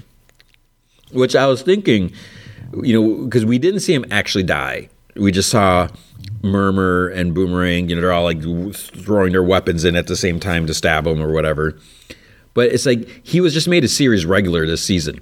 He's still in the intro. They're not going to kill him, you know, after uh, a couple episodes, but he's apparently alive. So we kind of see him. He's like he's hanging by chains. You know, he's he's tied up at at the evil warehouse. So they talk to the others. Goldface, Jacko, and Hartley. They don't want to go back to Red Death's base. Jacko's afraid that this doesn't make any sense. They're afraid that she'll come back when they're there. So Goldface says that they know where she's at, that she's at the police station, and she doesn't know that they're coming, so it would be a good time to attack her. So it's like, wait, you don't want to go to her warehouse. You know where she's at. She's at the police station. You don't want to go to the warehouse because you're afraid she's going to come back. But you want to go to the police station where she is and attack her. That doesn't make any sense. Because even if she were to come back, if they go to the warehouse and she, and they she shows up there, it's not like she's expecting them to be there. So I don't know. And so Hartley agrees. You know, they'd have the element of surprise. Khione says that, well, if you won't rescue Mark, then I will. And, and you know, she doesn't even have powers. And Hartley's like, wow, like looks like the new kid has more bravery than the rest of us put together. So then he's like, okay, count me in. Jacko's like, all right, me too. And Goldface is like, you got to be kidding. He's like, fine, we'll go rescue your six pack blondie. Joe asks Cecile, you know, how did she find Mark if she wasn't even looking for him? And she doesn't know. So it feels like the more she uses her powers, the more they grow. And so she wants to go back out and, you know, try to help some more. But he's like, you, you need to rest. At CCPD, they're uh, attaching equipment to like a satellite. Uh, and uh, Kramer tells Ryan, you know, trying to hack their satellite is a waste of time because with their latest security update, you know, it came from Argus, whatever. Ryan, Ryan clicks a button. You were saying? so it's just like that. Somehow she gets in. Uh, so they start it. Then Ryan's like, now that's what I call an upgrade. And then she tells Kramer that she should be thanking her.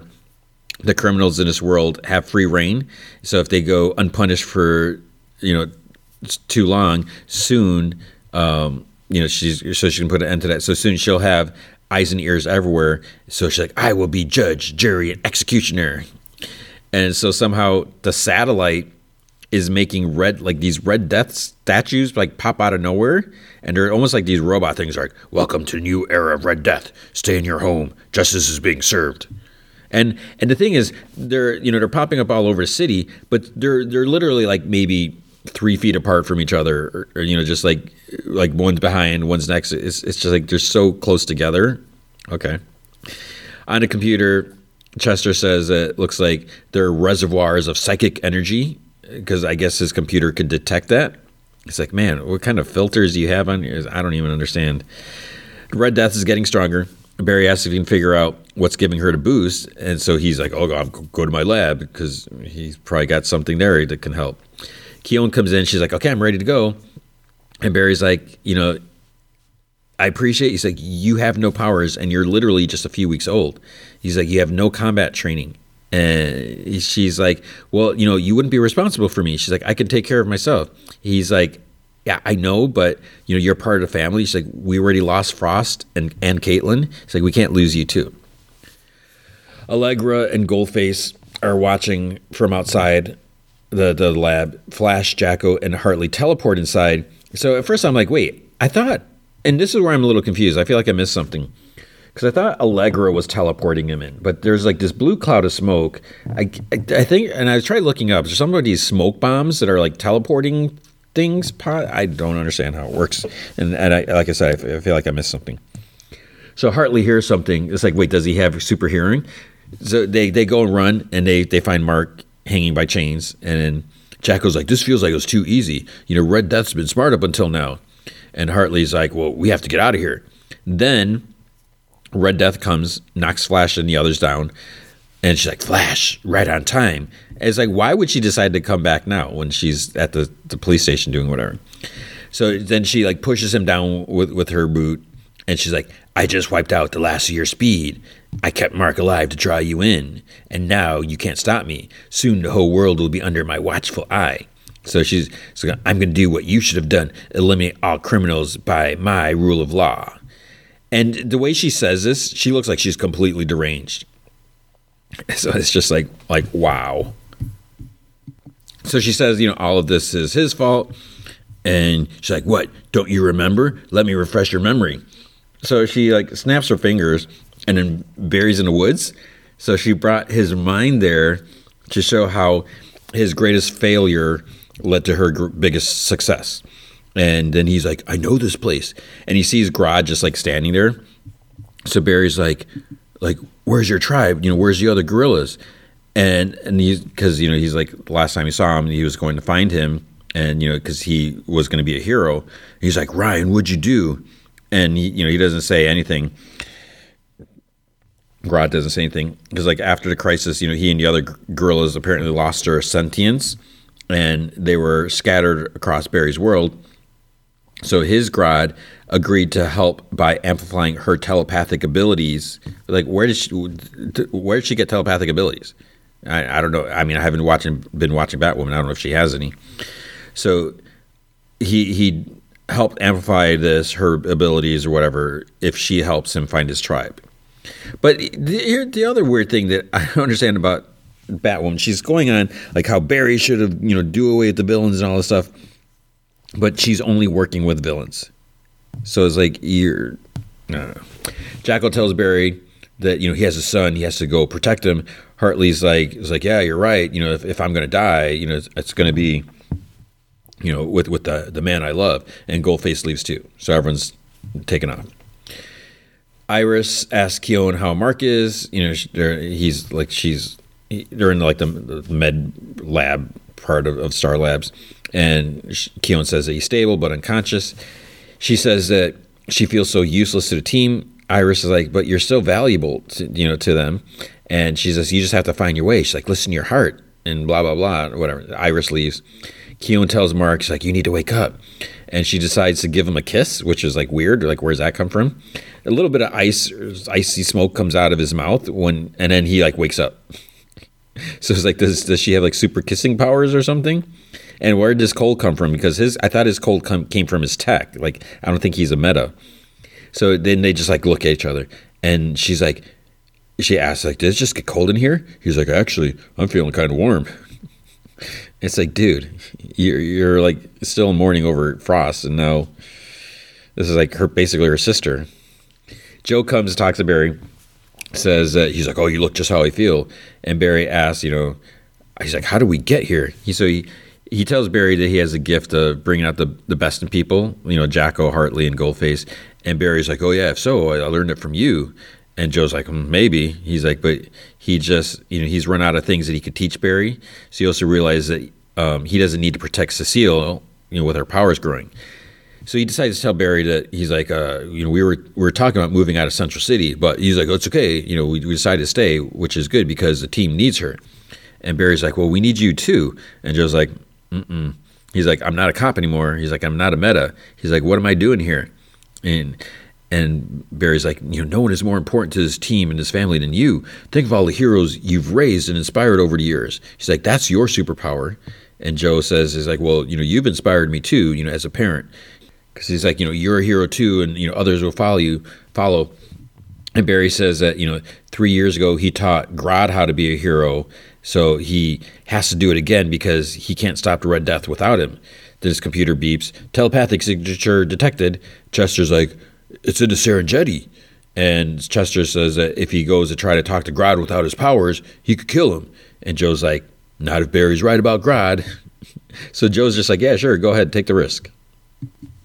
So Barry uses a smoke bomb teleport thing, whatever, goes to the woods. Grodd's just standing there, and then he turns around, snarls at, at the Flash. He charges at him, and you know Barry just stands there, and because he doesn't know what to do. And Grodd thinks, "Flash, you finally came back after you abandoned Grodd." He talks in the third person. Give Grodd one reason why he shouldn't kill you right now. And Barry's like, "Because I need your help to save the world." So people are panicking in the city. There's this looter guy carrying this big TV, and then the Red Death thing's like, "You violated the law." zaps him and kills him. I guess. Grodd asks, you know, why why should Grodd help you? And you know, you abandoned me. And Barry says that you know people are dying. He needs to stop helping Red Death. You know, he's like, you have to look in, and you know, you must have looked inside her mind. You know what she's capable of. You know, what will she do to you know you when when she's finished? Grodd's like i've been alone for three years. She's the only one that can help. You know i have no other choice. Barry's like there's always a choice. He's like i'll help you find it. He's like i just need you to be the hero that i know you are. Chester tells allegra and Khione that there's a surge of psychic energy coming out of africa mixed with speed force lightning the satellite at the CCPD shorts out with the big sparks. Boomerang and Murmur, Murmur are still standing up there. It's like, have they been up there this whole time? They get like knocked back. Ryan screams, no, no, no. Then she sees that Kramer escaped through an air duct, I think. It's like, what? The Ryan's like, Flash, I will bring justice to the world. She zips off. Where are you, Flash? Come face me. Flash zips in. You got your speed back already? She's like, that's impossible. And Barry's like, a long time ago, I gave a gift to a friend. Today, he returned the favor. So he says that he took another, or she says that he took another rogue away from her. Uh, why does he keep ruining her life? You know, she tries blasting, but he ducks. Then they run around. then, then uh, he comes at her and, and kind of shoves her. She throws some charged batarangs, and he makes he makes like a, a flash speed force shield or something like that. He's like kind of blocking things. Then she swings like Spider Man or something like that and does this big kicks him. He goes flying. And she says that, you know, first she took his speed, now she's going to take his life, and justice will be served. But it's like he's supposed to be a hero, and you're only supposed to take out bad guys. So she gets ready to strike, but then a gold chain wraps around her wrist, and you know, he's like, we're the only ones that get to whoop on the Flash. So Jacko zaps her with some fire. She groans. Hartley zaps her with his green sound energy or whatever. She zaps him all with electricity. It's like, it will end. She charges up to attack, and then a batarang hits her armor in the chest. Figure cheesily jumps through the smoke and lands. It's Batwoman. That should nullify your speed force long enough for me to see what you're really made of. Bring it on, bats. so Ryan says that to it's so it's it's Batwoman, and uh, older what older dimension bring it on bats. They start fighting hand to hand, uh, but it's weird because Red Death's not using any speed, so they're just like fighting like kind of normally. Then Red Death's like, "You can't beat yourself," and Batwoman says that it's like, "Oh, you're nothing but a bad hair day" or something like that. And she's like, "Plus, I don't have to beat you because I'm not alone." So she does this like roundhouse kick. Then Barry zips by and removes some parts of her armor. And she's like left with like this scared and like shocked look on her face. Then she screams like a freak and she gets punched out by Batwoman. And she's like, now stay down.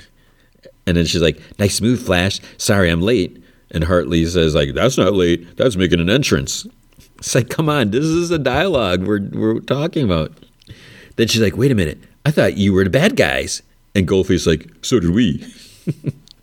so Flash thanks him. Jacko's like, anytime. And Hartley's like, well, not anytime. Jacko's like, anytime. And Hartley's like, fine. Batwoman says that, you know, she's never been to Central City. she's like, is it always this crazy? Barry kind of shrugs, well, and then Hartley, Jack, and Goldface all say, it's a Wednesday.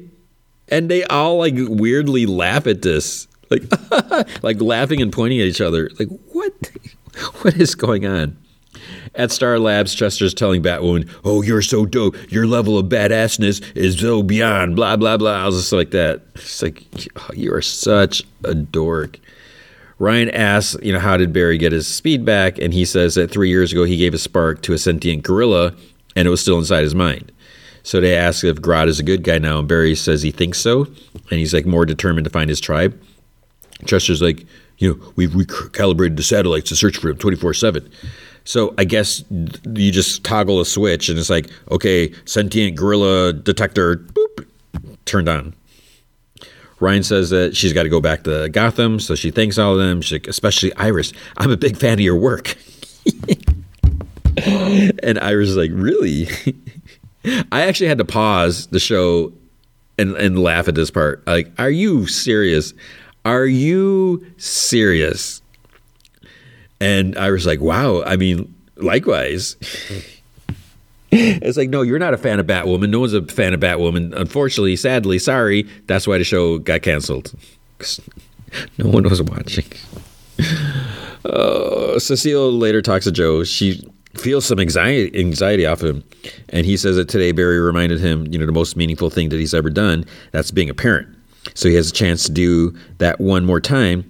And he just wants to get it right. So she's like, You are doing it right. And he's like, You know, there's so much stress in their lives that he wants to shield Jenna from that. So she's like, You still want the family to move? And he's like, Not the whole family. He's like, Just me and Jenna. And she's like, He's like, Hear me out. He's like, You're, you know, you're the hero Team Flash needs right now. He's like, I can't ask you to turn your back on that. She can come to the country on the weekends. That way they'd have her all to themselves. So apparently crime takes a rest on the weekends. Say they'd have more time together than they do now. You know, there'd be no alarms or no one else. And she's like, that sounds perfect. Which I just, uh, whatever. Two weeks later, so they're like all together at, at Joe's uh, playing cards. There's big farewell to, to Joe, but not Jenna, so I guess she doesn't count.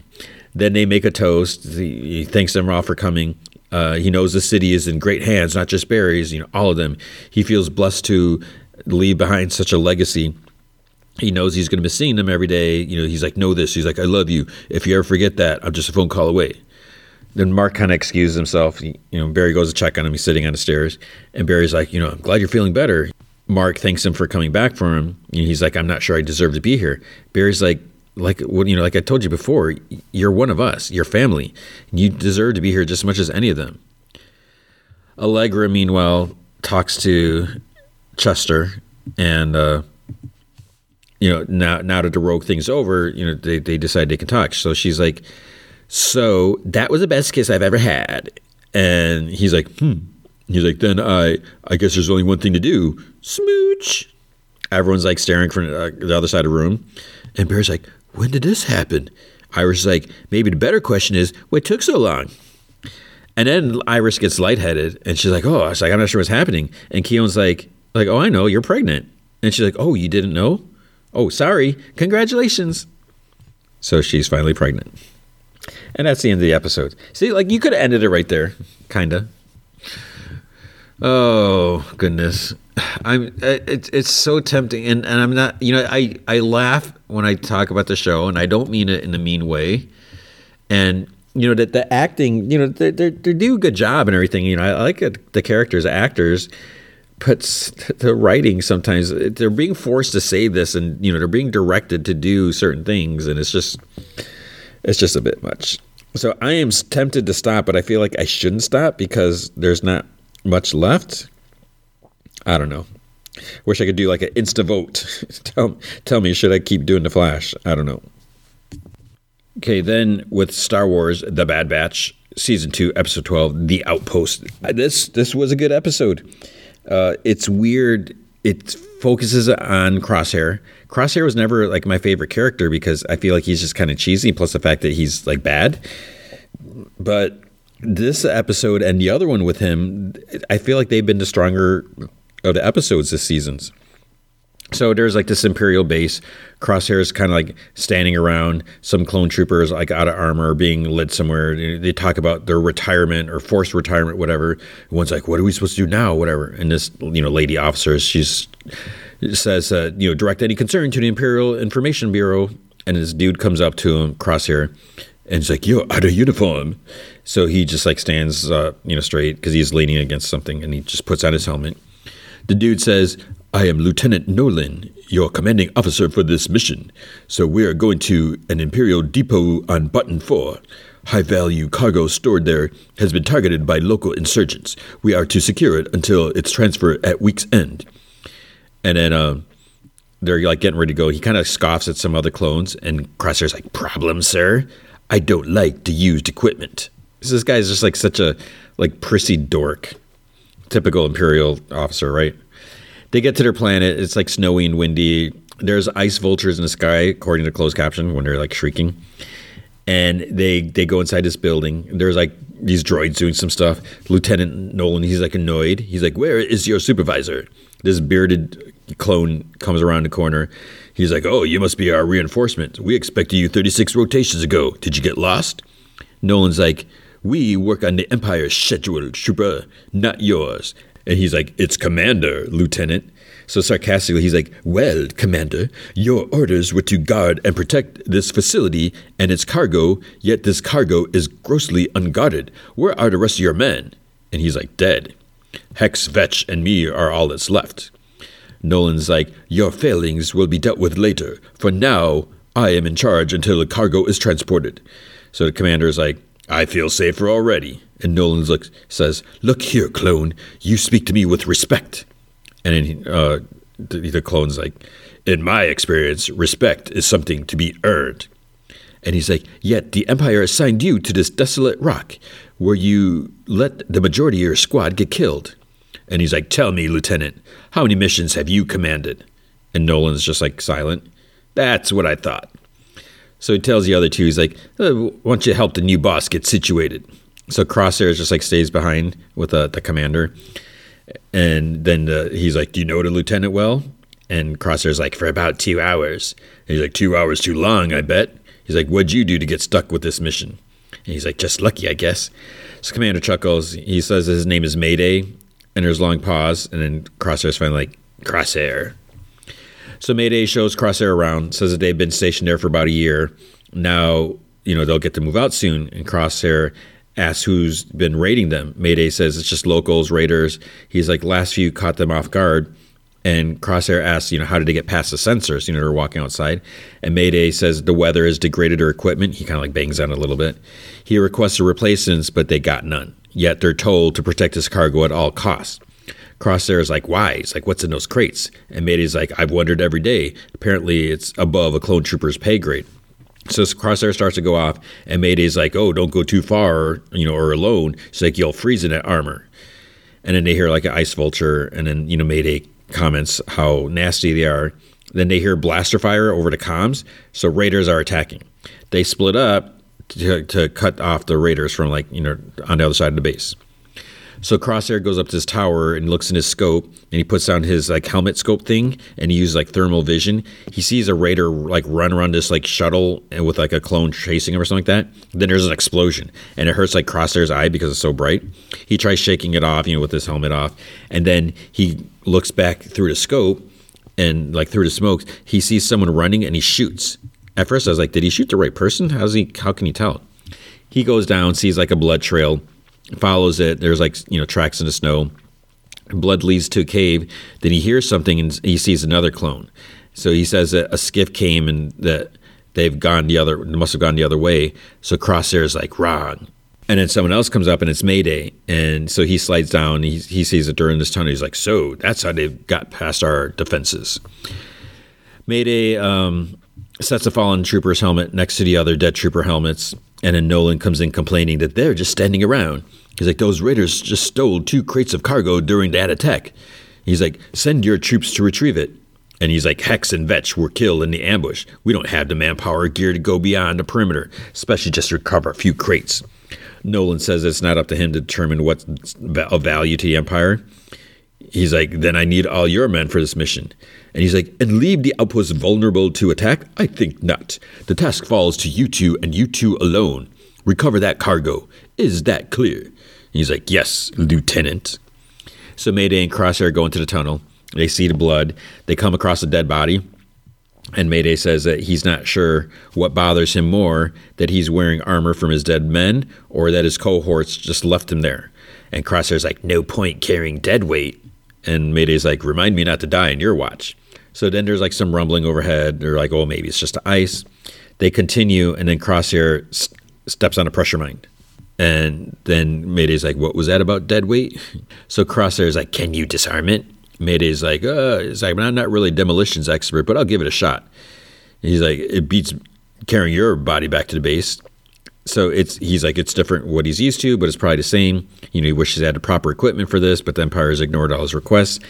So then he starts to improvise. So he's like kind of bending, you know, and banging some metal over to keep the, the the pressure down to, you know, whatever. He says that he never thought about the war ending until it did. He asked Crosshair what is what unit he was with. He's like, it doesn't matter. He's like, humor me. I could use as distraction. So Crosshair finds like Clone Force 99. And Mayday's like, what happened to them? And he's just like, they're gone. So Mayday says, you know, maybe they're survivors, but, you know, there they are. They're combat troopers, babysitting equipment. Crosshair's like, mission's a mission. And Mayday says he used to say the same thing. Uh, Mayday, um, so he hammered on the edges of these little metal bracket things. And then he tells Crosshair, he's like, don't lift your foot until I'm around the bend. He's like, okay, so he doesn't really trust that it's going to work. So he does it, goes, it works. They continue, and then uh, they reach the surface on the other side. They see this little structure like nearby. Crosshair uses a scope. It looks like there's only six people in there and like two garden entrances, but there's I'm pretty sure there's way more than six. Mayday says that he's like, oh, that shouldn't be a problem for us. So they quietly take out the two guards at pretty much the same time. Then they throw a stun grenade that shocks a few, and then they start shooting.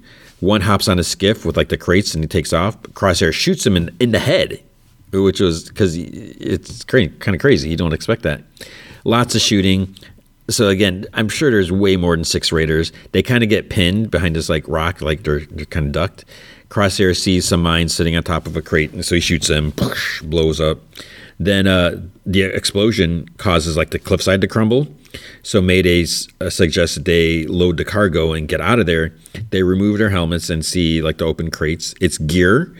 Mayday says that they've been risking their lives guarding equipment that they could have been wearing this whole time. And Crosshair flips like you know one around on his foot. He's like, "It's not clone trooper gear." So Mayday's like, "Right." He's like, "New toys for the shiny new military, and we get the scraps." He's like, after all the clones have done, all we've sacrificed, we're good soldiers, we followed orders, and for what? There's more rumbling. It's avalanches coming now. So Mayday's like, go. They start running. Mayday says, he's like, look out. He kind of shoves Crosshair, and they like, kind of fall behind this rock. He has to dig, climb his way out of the snow. He sees something like further down. He trudges to it. He starts digging, and it's Mayday. And he's like, Mayday. He's like, you got to wake up. He's like, we have to go. Mayday's like, just go. He's like, I will make it. Crosshair puts Mayday's helmet on on him and like helps him like trudge through the snow, like just like storm and wind and everything like that. It's like, do they have a long way to go? Because they, they the tunnel's probably buried that they went to, so they probably have to like go around. They stop by this rock or whatever, and, and Crosshair just kind of shivers next to Mayday. So I think there's an camp out there. In the morning, more walking. Imperial ships are flying overhead, so there must be close. Cargo is move, being moved out. Nolan is checking off crates as they get loaded. Some troops see Crosshair and Mayday walk up. They're like, you know, kind of surprised and they stop and look. Nolan goes to look. He's like, step aside, step aside. And he you know, pushes his way through the crowd. Nolan sees them and he turns around and tells the others, he's like, get back to work and load those crates. He's like, all of you. Mayday like collapses and and Nolan's like, about time you two return. Crosshair's like, he needs a medic. He's like, I see you didn't retrieve the crates, which means you have failed your mission. And Crosshair's like, Did you hear what I said? Help him. Nolan's like, Certainly not. That would be a waste of the Empire's resources. And Crosshair's like, He'll he'll die. Mayday kind of groans, he coughs, and then he dies. Nolan's like, he served his purpose with as a soldier of the Empire. He starts kind of like walking, whatever. He's like, You you could have saved him. And Nolan's like, Perhaps you didn't hear me. He is expendable, as are you. And if you speak to me again with such disrespect, I'll see to it you meet a similar fate, clone. And he's like, Now leave him and get back to work while you're still useful. Then Crosshair stands, Lieutenant. And then, pew! Stormtroopers run up, they're like, Hey, drop it. And he just like falls flat. So at the hospital, Crosshair wakes up. That one lady, I don't know, remember she was a doctor. She's like some administrator, whatever. And she's like, hello, CT9904, or do you prefer Crosshair? So he's like, where am I? And she says that they're holding him for observation. Once he's clear, the doctor will come to him, cooperate, and he might survive. And then she injects him, and then he passes out. So, yeah, this uh, it's obviously this other cloning venture that they're trying to do. So, uh, I don't know if, what they're going to use. If they're are they just using volunteers? We'll see. So, like I said, it was a good episode, and uh, I I feel weird, bad saying that because you know we didn't have the the others in there. But speaking facts, okay, with uh, Mandalorian season three, episode two, "The Mines of Mandalore." So this episode was definitely an improvement from the first one from last week's episode. Last episode was was good. Just it was just set up. You know, there wasn't a whole lot that happened. So it starts out. There's like Tatooine. We see like some racing through the streets or something like that. Peli Motto talks to Rodian. I, I don't like her. I don't think she's funny. The, the character, whatever, just snarkiness. She's like working some deal about you know she's basically screwing this guy over, like scamming him and you know because he he needs a part for his vehicle. She's like well we can rush it you know but she needs to be paid half up front you know Boonta Eve's coming up. So he leaves and then she has jawas coming with the parts you know when he leaves. So i think they stole a part off of his speeder or whatever like that because she's like oh just paint it so it looks different. And then they're to attach it back. So it's like just it just seems so bad. Mandalorian arrives in a starship Grogu does this huge leap out of cockpit into her arms. And because she's like, oh, where'd you learn that? Whatever. Mando says that he's there in business. He needs a droid part. He needs a replacement IG memory circuit. So she calls in the Jawas, and they say they don't have those parts. And she tries selling him her R5, the R5D4. And he's like, I don't need an astromech droid. I like, I need one rated for spelunking. And he says he needs a droid who can explore ahead of him and test the atmosphere, make sure it's safe to breathe. Then R5 like backs up and she's like, Oh, but was, this one was built for adventure. And he's like, I have no room for an astromech. She's like, Well, I can reinstall the droid port and the little guy can be your co pilot. And since it's Boonta Eve, I'll even sell the droid at half price and throw in an oil bath. So it's like, why is she trying to get rid of R5D4 so so much?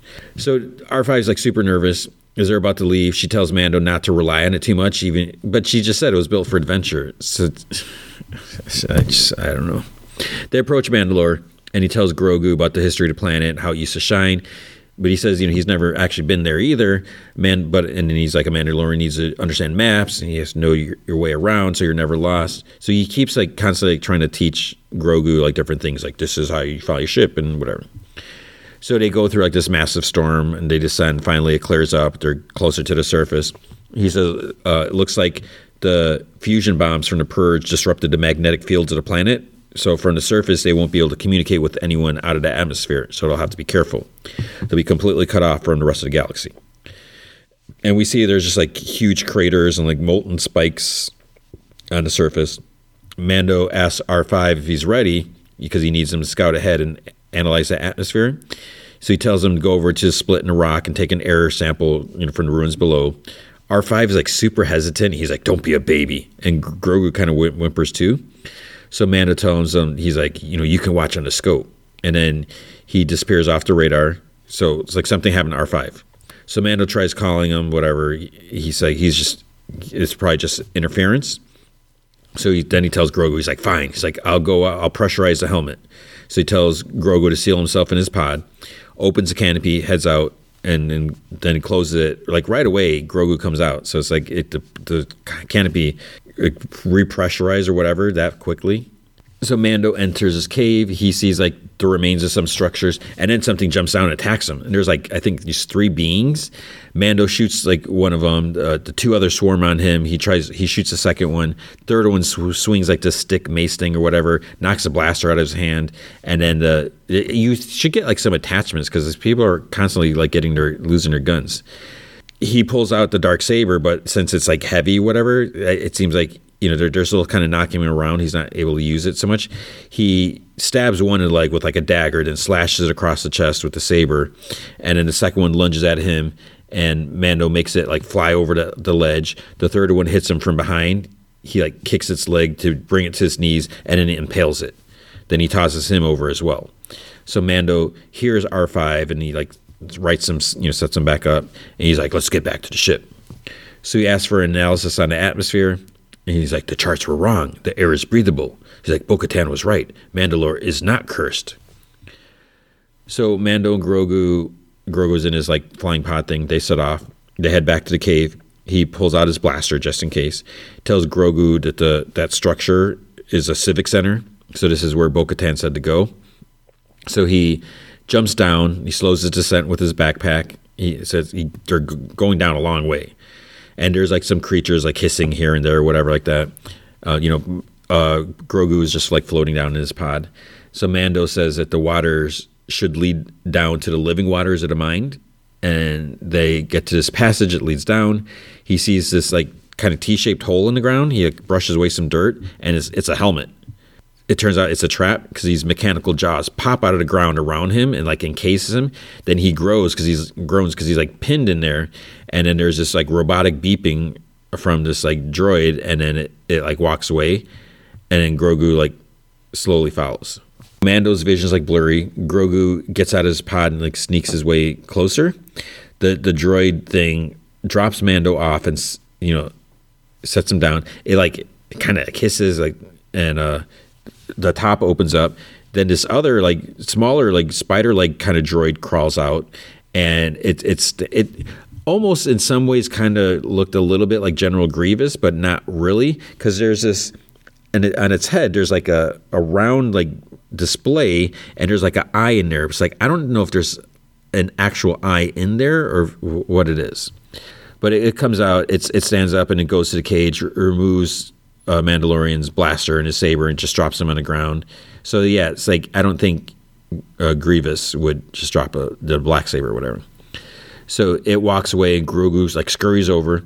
He you know raises his hand to use the force. The cage starts vibrating, but then it like clanks loudly and the droid thing like hears it.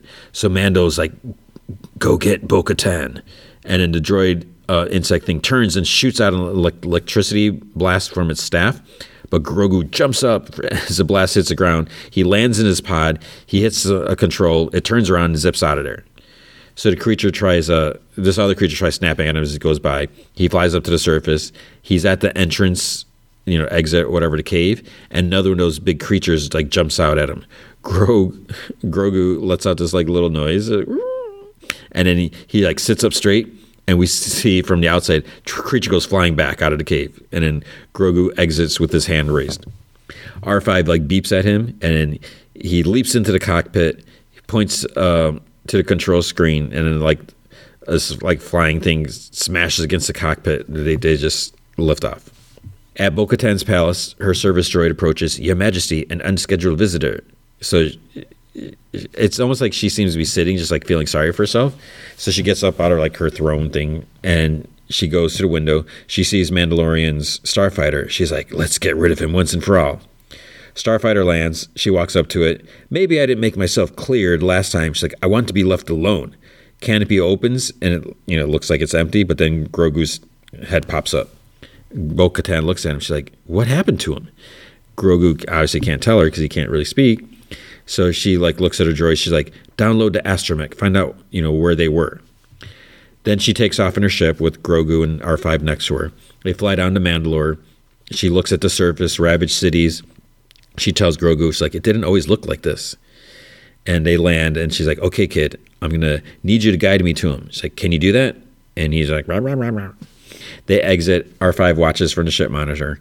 They get to the cave entrance. She takes off her helmet when they get to the civic center area. And she's like, This was once a beautiful civilization. She's like, My family ruled it all. Now it's a tomb. She's like, Let's go. She puts her helmet back on, descends. They walk. Grogu seems like kind of scared and, and stops. And she says that she knows that he's frightened, but you know he needs to guide her to the Mandalorian, you know, to Din. Grogu turns his pod light on and then continues. She says that She's like, I knew a few Jedi. She's like, I'm not sure what they taught you, but you know, there was a time we actually got along quite well. Know, we fought side by side. And she's like, How good are you with the Force? You know, you must be pretty good to, you know, you, you got back here, you know, you got or got to her like all alone. She looks across the cavern, pushes, you know, the pot away. She approaches this wall slowly And then she shoots several times. Two big creatures like fall down from the hole. She shoots at one, sends out a cable, binds the other's feet. She blocks uh, like with this force shield, you know, thing or like a like a force field shield, whatever, on her arm. She takes him down. She looks at Grogu and she's like, "Did you think your dad was the only Mandalorian?" And Grogu just babbles. So she says that those were Alamites. Then they were supposed to be their next meal. So they used to live in the surface wastelands beyond the cities. So if they survive, she wonders what else has too. Mando's still trapped in his cage. The droid thing injects him with this needle, and then this machine starts like pumping out his blood, I guess. So it's like painful. He's like, Ugh. so then the pot, the the pump gets shot. Bo Katan comes in. The droid shoots at her with his electricity staff. You know, does it a couple times. She's kind of down, but then she, um, she sees the dark saber and she ignites it. She blocks the blast, raises her shield, blocks and impales the, the creature, and she's like, "Din, are you okay?" And uh, she's like, the the droid thing's eyes kind of flickers back on. So it's like, is there something in there? I don't know. The head detaches. Bo Katan tells Din that she's to get him out of there. He's like trying to talk. He's like, behind you. So the, the head must have connected to the giant robot, whatever torso thing. It moves towards Bo Katan. Then with the dark saber, she like chops off some of its legs. You know, she slides under it, slashes on the knees, slice, slice, slice. Then that, finally the eye flickers off, and she goes to Mando, and he like blacks out. So she's sitting with Grogu, like making a meal in this like little can, and Mando finally comes through. Asks like, "What happened?" She's like, "I saved your life. How did you find me?" She's like, "Your kid. He's tougher than he looks, and he's quite the navigator." So Din's like, "Thank you for rescuing me. You are right. Mandalore is not cursed." She's like, "Was I?" She kind of look, you know, she's like, "Look around. There's nothing left. A great society is now a memory." She's like, "I once ruled here for a brief time. Now it's destroyed. There's nothing to cling to but ashes." She gives him the drink meal thing or whatever, and he's like, "What is it?" And she's like, "You've never eaten pot." Soup or pot potent soup. I forgot what it was. And he's like, no. She's like, well, then you'll appreciate the irony. He slips a cup like beneath his helmet without removing it, whatever. And she's like, any Mandalorian worth their armor was raised on this since they, you know, were Grogu size. He moves to get up, and she's like, oh, you should rest. And she's like, I'll, I'll get you back to my ship soon enough. He just picks up Grogu. He's like, I'm not going with you. Puts Grogu in his pod, and she's like, what are you talking about? He's like, I must continue to the mines of Mandalore so that I may be redeemed. She just kind of shakes her head. She's like, I honestly think it's adorable that you actually believe these children's stories, but there's nothing magic about the waters. He's like, without the creed, what are we? What do we stand for? Our people are scattered like stars in the galaxy. The creed is how we survived. You rescued me, and I'll always be in your debt, but I can't go with you until I fulfill my obligation. So then she's like, I'll take you. He's like, To the living waters? She's like, Yes, you'll never find them on your own. He's like, Not in all this wreckage. He's like, Thank you. She's like, Don't thank me until you see them. They walk through more destruction. He says it's hard to believe that this was once filled with all of their kind. And she's like, It wasn't that long ago. She's like, You never know, you know, looking at all this destruction. He's like, It, it looks like it's been centuries. She says that the Empire set out to punish them, to wipe away their memory. So he's like, It must pain you to see it like this after witnessing its beauty. She's like, What pains me is seeing our own kind fight one another time and time again, killing each other for reasons too confusing to explain. So she's like, It made us weak. You know, we had no choice, you know, resisting getting smashed by the Empire. They reach the entrance to the mines of Mandalore. He says that this area looks much older, and she says that the mines have been there for thousands of years. The living waters are in the chambers below.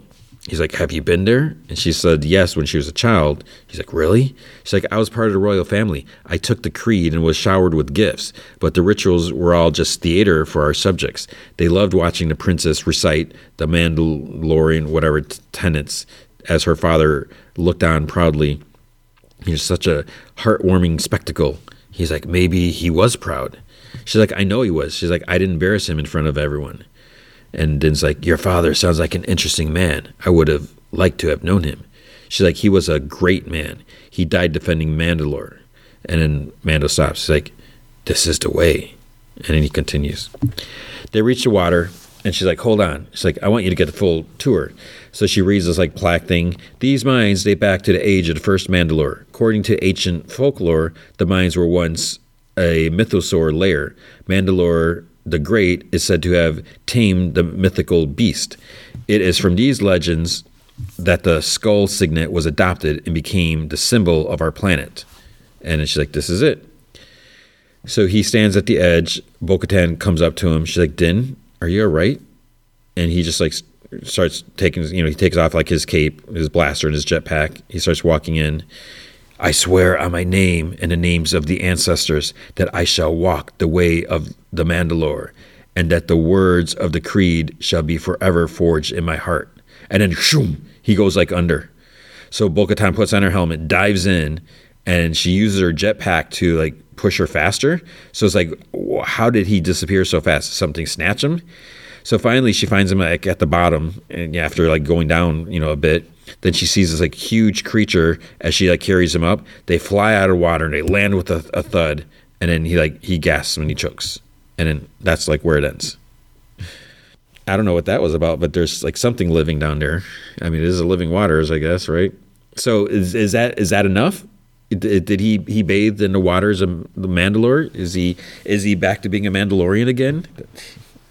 That's all it took. I mean, yeah, it was a, a, a bit of an ordeal, but normally it wouldn't have been that much of an ordeal. I don't know, but it was still good. Uh, I'm I'm liking Bo-Katan more and more. I, I think she's you know she's really she was a badass in this episode, so it was cool to to see live action Bo-Katan you know move about. So still waiting for Sabine. We'll, we'll, we'll see. So I, I, I enjoyed that. Okay, then Star Trek Picard, season three, episode four, no win scenario. I, I enjoyed this episode, and um, I I don't know what it is. I, I feel maybe because I I've, I may have said this before, but maybe because I'm not like a diehard, you know, true Star Trek fan. I don't know because I, I I was following some people on Twitter before. I don't know if I still am, but like some people just again, it's that like bitterness. It seems like they just hate everything some people hate like all the new Star Trek stuff, all the new Star Wars stuff, all the new Marvel stuff. It's like, what what is it? What do you want? I mean, I don't understand like just a hate for stuff. I've been like watching all this stuff for decades. You know, I'm I'm I'm not a spring chicken anymore, and I I don't understand why I can be entertained by all this stuff. So many people are just so angry about everything, and so I don't know, you know. And a lot of people will throw around like, "Oh, this is woke," and and what? And I don't even understand the whole thing about being woke. Woke is like you're you're awake. It's like how's that a bad thing? I don't know, but but anyways, with Star Trek Picard, starts out five years, and th- so there, yeah, there was a couple cheesy things in here, but I, I, I enjoyed the episode. So five years ago, like so, some bar, Picard's like eating. Some cadets come up to him and they want to ask him about the Hirogen because he wrote about it in a book, and apparently they're wondering how the Alpha tracked him down. This, this other asks how they were able to get into quadrant, and you know how did he get away. And he's like, "Well, I'm not one for stories," but they're like, "Well, we'd love to hear from you know the man himself. You know, how'd you get away?" So Picard says that you know, luckily Lieutenant Commander Worf cleverly set up a deadfall trap. So when the, the Alpha advanced, the hunter turned into prey. And he tells them they should they should remember, no matter how bleak or unwinnable a situation, as long as you and your crew remain steadfast in your dedication to each other, you are never, ever without hope. It's like a little cheesy present day, Titan is falling, engines are down, they're like at 9% power. If they put everything to the warp, they they kind of risk a meltdown. What you know, the engines and all that stuff like that. They're falling deeper into the gravity well. If they divert everything to life support, they'll have a few hours at best. Then there's like the super bright light on the screen, and, and there's kind of like a, another crash. So it's like a, another bioelectric wave. It's, so it's destroying their shields. Riker tells them just lower the shields. So then Riker goes to Picard because Picard's in his room. So they, they kind of apologize to each other, but Riker he he's he's like I'm doing this as a courtesy, and Picard's like what? He's like just just stop. You tell him to stop talking. He says the Titan is dead in the water. They estimate they have about four hours until they're crushed by the gravity well, but they'll run out of life support before then. So he, he tells Picard he was right then he mentions that when they buried his son, he watched a coffin being lowered into ground. It was only six feet, but it was so dark. You know, just an infinite emptiness. He's like they both travel to the far reaches of space, and he's like, and there's there's nothing to prove that there's anything after. It's like you know he tried to shake that. Deanna feels everything, but she couldn't live with him feeling nothing, and neither could he. So when he came here, you know, he was running from it. You know, he's like, "This is the end, my friend. You know, if if I were you, I'd take the next few hours and get to know your son and get your affairs in order." He's like, "I'm so so sorry." Seven is searching for the, the changeling. She has a phaser in hand, and she finds a transport officer. He's dead. So the changeling took his his place. So you know he could look like anyone else. She tells Riker, and he says that they need to keep this quiet, and she's kind of taken aback and he's like, well, you know, morale is already down. And he's like, she's like, there's a saboteur on the ship. He's like, yeah, but if the changeling's mission was to deliver Jack to Vadic, it failed. You know, crippling them further won't accomplish anything. So he's not saying do nothing. He's just saying, you know, keep it quiet. He, and he's like, I could reinstate you, but you remaining in, in, in an unofficial capacity could work to, you know, their advantage. So then she like walks around and she's, she's kind of like looking at everyone. At the med bay, um, Beverly's like counting down, like, and you know, she's starting like at ten, whatever, and then then when she gets to one, there's a another crash. So Picard comes in, and he says that he knows time is precious, but he'd like a moment or two with Jack. Shaw is like sharpening a blade in his room. He, he doesn't, you know, someone's like beeping at the door. He doesn't want to answer, but then finally he relents. It's seven, and he's like, "Nice job, your your friends are doing with the ship." He's like, "I love the view," and she's like, "Can we talk?" He's like, "Officially, no," and she's like, "Unofficially," he's like, "No." She said that there's a problem. There's a changeling on board, and based on the the state of the body from the the due date they found, it was uh, on board before they brought Dr. Crusher and her son. So she's like, something bigger is happening here. And as much as it pains her, they have a major personnel problem, and no one knows the ship better than he does. Riker, he wants to record a, a private message for Deanna on the computer. He's like, in the event that the Titan is somehow recovered, and he's like, Deanna, it's like, I want you to know, I want you. Then he like pauses the recording because he, he doesn't know what to say. Picard takes Jack to the holodeck and you know he makes his bar. Is like up here. He's like it's a real sig- of significance to him. You know, would he like to have a drink with him? And Jack's like, sure. So Picard, he's like, oh, there's something from my own backyard. And Jack's like, uh, no offense. He's like, I'm not really a wine guy. So Picard's like, whiskey? And Jack's like, yeah, preferably cheap. So Jack asks about, he's like, well, what about the energy for the holodeck? You know, because if they're trying to conserve energy, Picard says that it runs on a small independent source for this very reason. In times of stress, it can be a kind of sanctuary. So Jack finally says that he's like, oh, so we need to talk about the elephant in the room. And he's, so Picard looks at him, he's like, the hair, when did it go? So Picard's like, you're 23, 24, enjoy it while you can. Jack just kind of chuckles. So Picard says that he'd love to know more about his life, his childhood. You know, he's like, it's your call. And Jack's like, well, I don't know where to begin. And Picard's like, perhaps you could start with the reason you decided not to get to know me. Jack like stares at him. He's like, actually, there is something that might be of interest to you. There, you know, we were on this medical run. We got stuck in this cargo hold with this alien with a broken antenna, and I thought I could fix. So it's like basically he's trying to avoid the issue. It seems like. Seven shows shot a dude who was replaced. They talk about the, the changeling. He talks about how you just ask people something, and when they answer wrong, boom, you know, changeling. She's like, well, that would require you know great knowledge of the entire crew.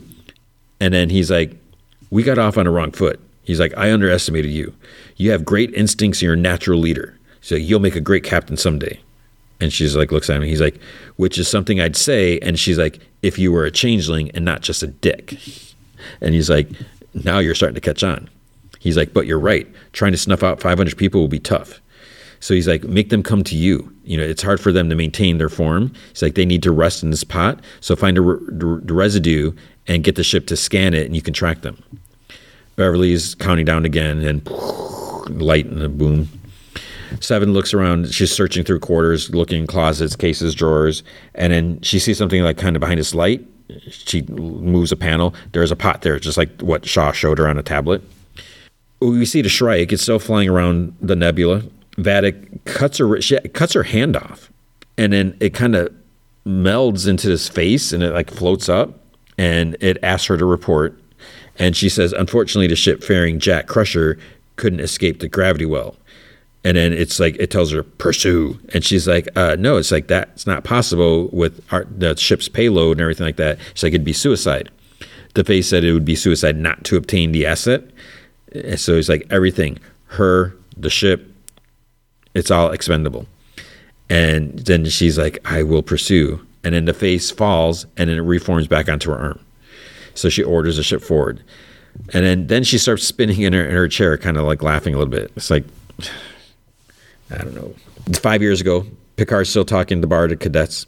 He says that you know he should get back to his lunch, but then this another annoying cadet says that it's not official, but you know I once heard you mention of an incident on a shuttle with your friend Jack Crusher, and so he said it was a navigational mishap. It was one of the worst situations I've ever been on. It was a no-win scenario, and uh, Picard smiles. He's like, "I was your age."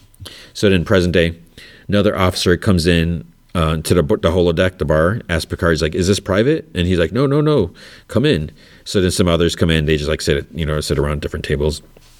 So Jack questions like all of this. He's like, I'm not trying to be harsh. He's like, um, some people need to be part of something. He's like, I don't. And Picard says that we all want to be connected.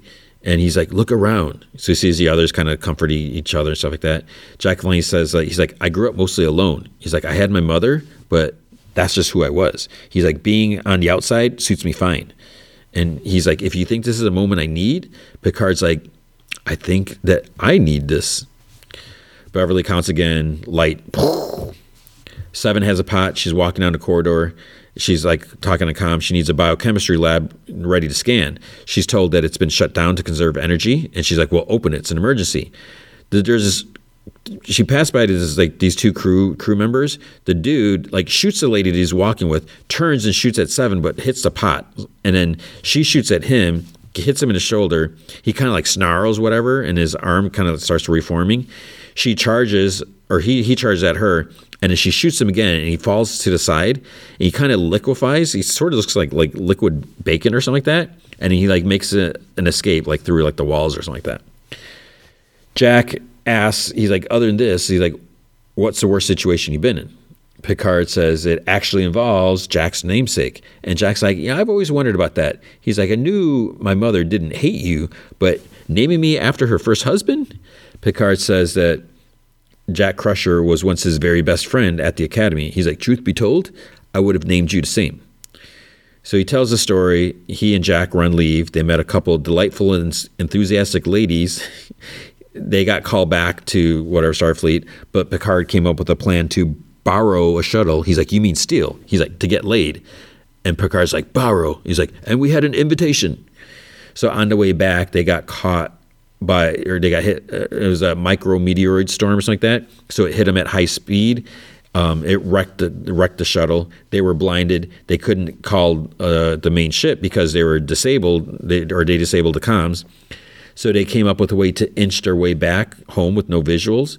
You know, so like with the thrusters, like little by little or something like that. So he's like, for 10 fudging, grueling hours.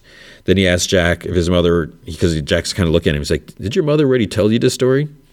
Before he can answer, Shaw's like in there. He's like, Oh, what a harrowing story. And he's like, Oh, sorry. Didn't mean to interrupt family times. He's like, Did your old man ever tell you about the first time he and I first met? So he's like, and Picard's like looking at him like, what? He's like, USS Constance. He's like, the Battle of Wolf 559, 40 Federations, you know, starships went up against one Borg cube. He's like, you must have heard about this. He's like, I was just in engineering. I was a grease monkey. So, you know, they get attacked. He's like, 50 of us made it down. There's only one life pod, 10 seats. He's like, we were all friends. They were all his Jack Crusher. He's like, so they didn't fight over who got on. They just waited for orders. Then some lieutenant comes down and she was like, you, you, you. And she points to him. And he's like, why me? He's like, now he's lucky number 10. And, he, and, and she didn't count herself. And she's like, get in. That's an order. He's like, did she make a mistake?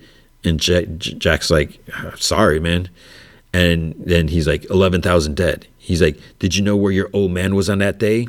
He was on that Borg cube, setting the world on fire. He's like, They have a name for you, Locutus of Borg, the only Borg so deadly they gave him a name. Jack's like, all right, that's enough. Picard's like, no, no. He's like, it's all right. I understand. He gets up and walks out. Jack follows him. All the others in the bar, they just kind of stare at Shaw. And he's like, oh, just forgive me. He's like, at some point, you know, being an a hole became a, a substitute for charm. So basically, he's admitting, you know, he knows he's a jerk, but, you know, and it wasn't Picard's fault. He can't help it. Jack catches up with Picard. And Jack's like, you know, you don't have to explain that. Picard's like, oh, you know, just thank you for your time. You know, it meant a lot to me. Beverly comes up to him. She's like, there's a pattern. It's drawing in matter and expelling energy, and somewhere it's reconstituting the matter and it consumes. So they talk about like energy consumption being mathematic and the wavelengths of something or whatever. And, you know, but there's there's like something else. It's, there's like this countdown. It's just like contractions, like a birth. Picard says that he's like, they have to get out of there. Beverly like, but we have no power. Jack's like, we do. When the wave hits, there's light. So maybe when the wave comes, they could plug into them. Picard's like, we could hitch a ride out of here. Riker, you know, they they tell, talk to Riker about it, and he's like, it won't work because they show him like a simulation, whatever, like that. Riker says that to use a thruster would drain all life support. They say, but they'd absorb some of the energy and he's like, but they'd have to get through to asteroids. And Jack's like, well, you know, they could steer manually like Picard did. And Riker's like, yeah, I know that story too, kid. He's like, this is not a two man shuttle. He's like, Starfleet protocol says that we wait to be rescued. Picard's like, no one's coming for us. He's like, if they wait, they die there of suffocation. Riker's like, says, but at least they'd leave something behind. So it's a great idea, but there's a hundred things that could go wrong. He's like, he can't allow, you know, certain death and Beverly says, she's like, Deanna would say it was about trust. And she's like, look at us in this room. It's like, you know, we should do what we spent our lives learning to be great at. Riker kind of turns to leave, and Picard's like, we've been here before, Will. And he's like, if this is the end, let's face it together doing what we know we're good at. Riker talks about some things that are supposed to be like shield energy, whatever. So if they open them, that they might be able to absorb the energy. He's like, okay, let's get to work. So he's convinced now. Riker talks to the crew. They plan to escape. It will require to draw on every bit of power. It's a heck of a risk. If anything goes wrong, they'll they'll know pretty quick. So he gives this good speech about blah blah blah whatever. Picard and Seven they go to Shaw's room Picard's like, I know I'm the last one you want to see, but we need your help. He's like, basically, uh, uh, they you know they start explaining stuff. Shaw's like, so none of the kids on the ship know how to hotwire the energy coils or something like that, so they need him because. Um, it's, Picard's like they need an old grease monkey like you because that's what he's like, call himself. Shaw and Seven are working on the engine. They both agree that this would be the best time for the changeling to attack. Seven decides to call Riker they start transferring power. Riker tells everyone to take a, take a deep breath. Riker gives the com over to, uh, to, to, Picard since he's the one that's experienced flying blind, so he's back in control. The ship starts moving like through the asteroids.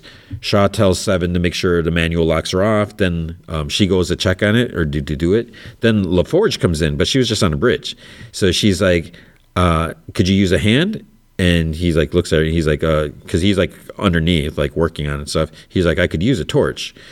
So she asks about the one thing that's open and you know then be able to fly but not warp or something like that. Then seven is like she's back holding the phaser to head. And she's like kind of backs away. She's like commander it's me. She's like i was sent to help. And seven's like i told riker not to send anyone. And she says that She's like, but I can help Commander. And Seven's like, Commander what? And LaForge's like, Commander Hanson. And then Seven shoots her because she um, normally call her she called her Commander Seven last episode. Uh, the changeling falls, trying to morphs a little bit. It dies, and Shaw's like, "How'd you know?" Seven said that Ensign LaForge always called her Commander Seven out of respect, and then he's like, "Oh, good call." So he gets the second cell thing open. So they're, they're good for business. LaForge, she's on a bridge, so the real LaForge, said multiple obstructions are ahead. Jack looks at this one scanner thing. They make some more adjustment. Jack's calling out like coordinates of like incoming. I don't know if it's their asteroids or something like that. Picard's making the necessary commands, you know, conjunction, you know, adjustments and stuff like that. Thrusters are up to 98%. There's nothing left to transfer. Riker says, uh, you know, transfer all power from life support the others like look at them because you know this is it. The warning goes off. They sit. It's dark. 10, 9, 8, blah blah blah. Boom. They get thrusted forward, power kicks in, life support's back on. LaForge says that they're in the wave, so they're kind of like riding it. It's charging them. Picard's like, gun it. And then, you know, stay inside. The warp drive is coming back. In 90 seconds, they'll be able to use it. They're told that the nebula is changing, and then they see that the Shrike is dead ahead. Vadic is happy. Uh, Riker asks if, if their tractor beams are still operational. so they lock onto they so on the Titan, they lock onto an asteroid, and then Riker's like, cut the beam. And then th- they basically whip the asteroid at the Shrike, and Beverly's like, Will, did you just throw an asteroid? He's like, You're damn right I did. So the Shrike ship is totally messed up. It's close to meltdown. All this stuff or whatever horrible stuff. It's basically an hour until the warp's online. Seven and Shaw come on the bridge. They see like they look out the scanners. There's like all these space babies from the nebula. So it was like pregnant. They're kind of like these weird space jellyfish or something like that. Or like uh, is that what they are jellyfish? And Beverly's like to seek out new life, and Riker's like, you know, we should boldly, you know, get the hell out of here. so he's like, let's warp. Jack looks around and we, we hear Picard's words that you're only good as those around you. Your crew becomes part of you. Um, people are, are smiling and hugging, hugging. So Picard's like, you know, they complete you, they lift you up. So he's talking to the old cadets.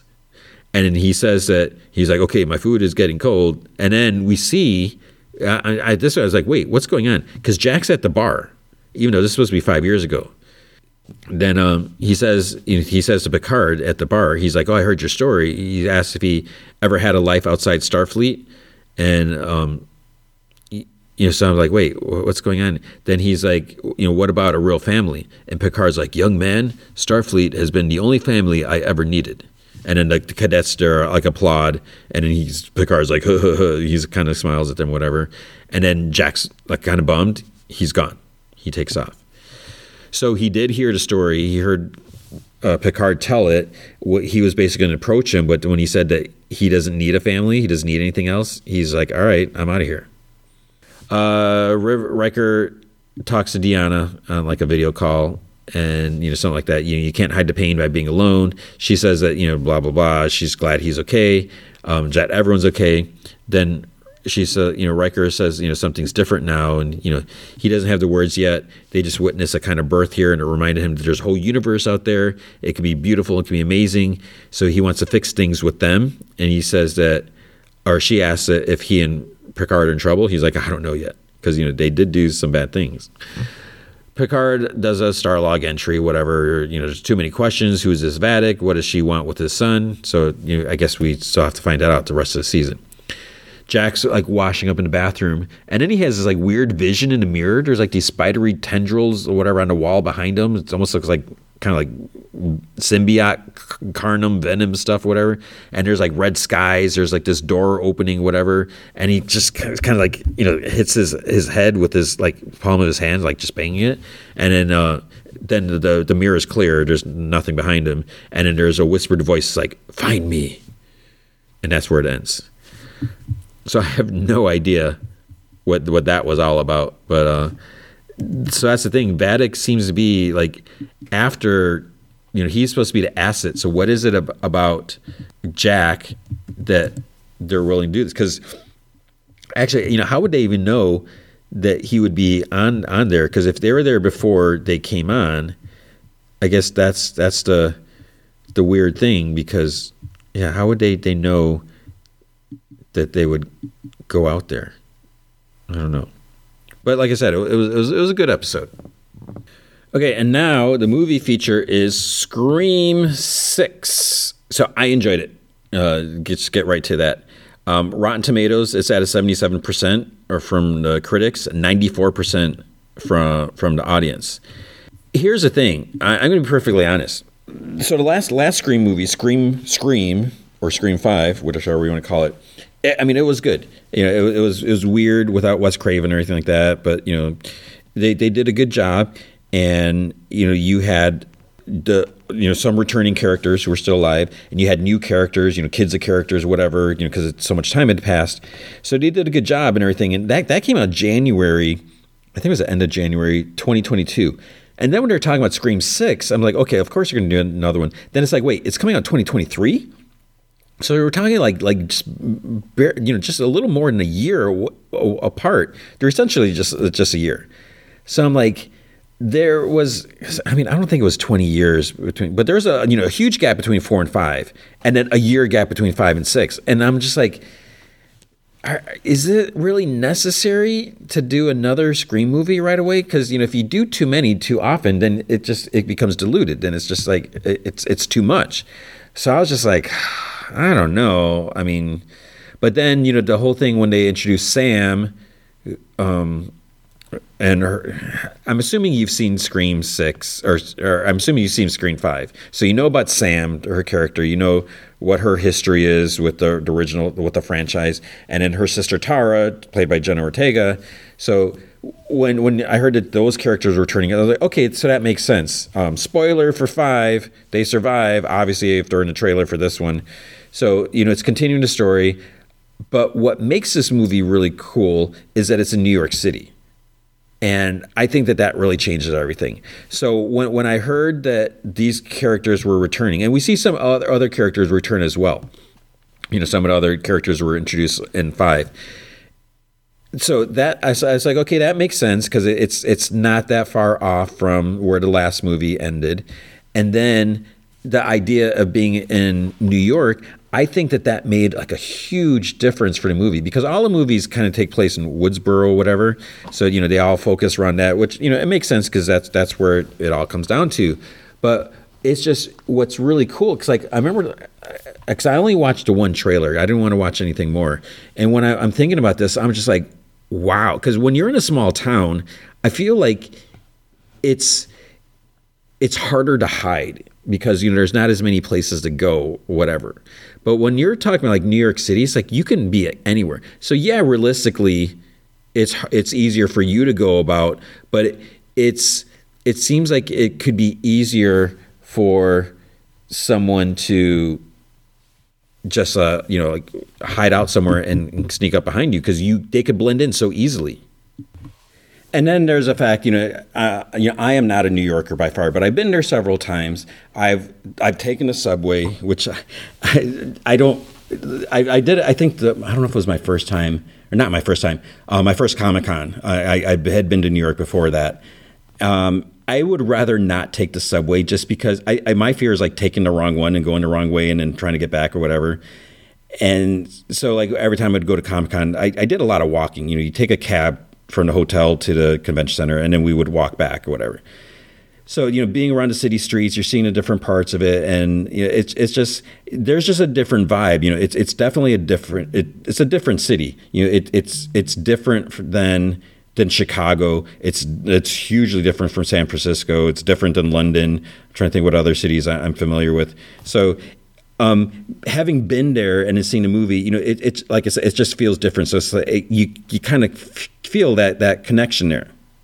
All of that, you know, if you're just like, oh, another Scream movie or whatever, it, it's it's definitely different. Now, the other thing also, if what what you know, a lot of people are saying this, and I agree. This movie is, is a, a little more aggressive. You know, it, it's it's more violent, and that that also kind of helps because it, it kind of stops it from just being more of the same. Not it's not like overly like gratuitous. It's not like over the top violence, you know. It but it's it's definitely you get it. It's, it's, a different vibe going on here, and and that's that's a good thing because my thing is you know I I enjoyed all of the the, the Scream movies it always seems kind of weird. It's like, how do we keep doing this? You know, it's like, okay, here's someone, they have a connection to this person, so they're out for revenge. And there's other person, oh, they're doing this. Oh, this person eh, eh, admired this person, so they're. So, you know, you have to, how can you do this? But I, I feel like that they, they with the, the last couple movies at least, you know, they, they keep managing to come up with a good reason. And the other interesting thing here is, even the the opening scenes always are the movies all kind of start out the same way where it's like you know it's someone who's a random person is going to get killed or whatever and uh, it starts off I don't know if this is spoil. I mean, this might be a minor spoiler. It's it's not a spoiler to the movie at all. But if you've heard any announcements to the cast or whatever, the person at the beginning of the movie is close your ears for 10, 5 seconds if you don't want to hear it. Samara Weaving. And I love Samara Weaving. I think she's awesome. But the thing is, she's not at home. She's like in a bar. She's like waiting for like a, a date, you know, blind date or something like that. And then she her phone rings, and then it, it kind of goes from there. So it's it's kind of weird with that eh, blah blah blah. She kind of gets lured outside because the guy's like, "Oh, I'm lost. You know, I don't know where the address is and stuff like that." This is the only thing the, the thing that really bothered me, and this I kind of in the last movie too because I, I I rewatched Scream Five uh, the week you know a couple days before watching this. I feel like sometimes some of the deaths the killer gets lucky they gets lucky that there's no one around. I mean, there, there's there's other things of luck that they don't get hit or killed like right away at the beginning, but there's a scene where you know there's a, a, a killing in an, in an, alley, just not that far off from a main street, and, and, there's like screaming going on, and yeah, there's lots of noise in the city, but you would hear that, and, and maybe if you hear, I think if you heard a scream, someone would be like, "What's going on?" But the fact that they weren't that far off from the main street against a wall, maybe slightly behind a dumpster or whatever, but it's just like, because then the, the killer's like not even looking, not even worried, just like just going at it. It was maybe a little worse in Scream 5 when I forget her name, the deputy, or just or maybe she's a sheriff or whatever, she gets killed on her doorstep. And again, it's the luck, luck that no one is across the street looking out their window behind curtains or a car doesn't drive by or the paper boy to come and it's it's but that's a suspension of disbelief, so whatever. So with this movie, uh, you know, the the budget for this movie was 35 million. I, I think it's projected at like a 42 million dollar for box office. You know, I, sh- I should look. I'm, I'm really curious how this movie is going to do up against 65. You know, the Adam Driver movie, which I really want to see. That I wish it didn't open up this weekend or next weekend or this coming weekend, last weekend or this weekend. But it, so I, I, enjoyed the movie. What what is the story about? I realize how long have I been talking about this movie? I haven't really gotten into the, the plot or anything. Um, what what is there to say? You know, we got Sam and Tara. They're in New York, and Sam is being very protective of Tara. You know, after everything, Sam unfortunately is kind of being targeted. You know, she's uh, she's even though they're like the victims basically so there's been like a bunch of people online saying that she's actually the one that did it that she she framed her boyfriend Richie and and whatever all this stuff like that. And you know she's the crazy she's the killer and all all this stuff. So Tara's like going to college and just you know just around to protect her sister type of thing. And and then you know stuff starts happening the killing starts happening. And what the, there's a killing in the beginning or there's a, actually a couple killings and and masks are being left behind with DNA from the past killers. So it's like, wait, how the heck is this happening? How how would you even get a hold of that stuff? So this is, is what kind of puts the the whole threat on, on radar, and you know, and because there are some other characters from the last movie, you know, they're around and they're you know all being like a team and everything, and and that's basically the movie is like trying to survive in a sense and you know figure out who is coming after them what did they do? And um, you know so we, we get some new characters. There's some old characters. Now the whole thing is you know uh, neve campbell's not in the movie. And her thing was she felt that she should get paid more than than what was being offered. I don't know what was being offered and I don't know how much like other people got or whatever like that but she basically felt that as a woman you know she needs to she's putting her foot down which you know good for her cuz she's like her her value. Now the thing is you know Neve Campbell what else has she done besides Scream and Wild Things and Party of 5 I love Party of 5 I love Party of 5 that was such a great show so I, am you know, I, am a big supporter of Neve Campbell. She hasn't done a whole lot of other stuff besides the Scream movies, and you know, and whether that's her choice or not, I, I don't know if she's chosen not to or whatever. But you know, she is a big part of the movies. So you know, she's saying that you know she's looking at her worth to the franchise that she should get a bigger paycheck, and that that makes sense because you know she's been crucial to all the movies, and you know she also says like you know if she was a dude you know, there'd be like no question of this. You know, a dude leading the, or carrying the franchise, whatever. You know, of course they're going to bend over backwards because that's how Hollywood works. You know, that's just how it goes. So she just bowed out. She decided not to, and you know, it, it her, there is mention of her in the movie, you know, so it's, it's not like they're they're writing her out, they're ruling her, you know, whatever. So there there's still room for her to, you know, come back in another one. And you know, it, it it's been mentioned that you know they're very protective with how they treat the character in her. So even though things didn't work out, you know, it, they're everyone's doing what, what they have to do. That being said, the movie was fine without her. You know, no offense to her, but you know they they worked it. Apparently, they had to make some like changes to the script and rewrite things. But by doing that, that allowed them to focus more on, on the characters and stuff like that. So you know, maybe you know there's some good things about that. And the, my my thing is, if if Neve Campbell, you know, how how often is she going to survive? Uh, you know, at some because we've already seen some some legacy characters get taken off the board, and would they ever do would they ever kill off Sidney? I mean it seems like you can't but you know how long can she survive in, in that? Because you know uh, is Gail going to survive? Is I'm trying to think who else is there. You know, it's it's it's getting kind of kind of risky and everything. So maybe it's a good thing if she's not in the movie. That way, she's not at, at risk. But like I said, the movie works. So I, I really enjoyed it, and I I don't want to go into the um, further as far as like the killer, the reveal. Uh, you know, it makes sense. It, it's a little cheesy, but it, they're, they're always kind of cheesy. You know, it's always you're you're talking about you know deranged people who are, are killing. You know, all these movies, these people are, are, are obsessed or just there's there there there's something off about them to do this.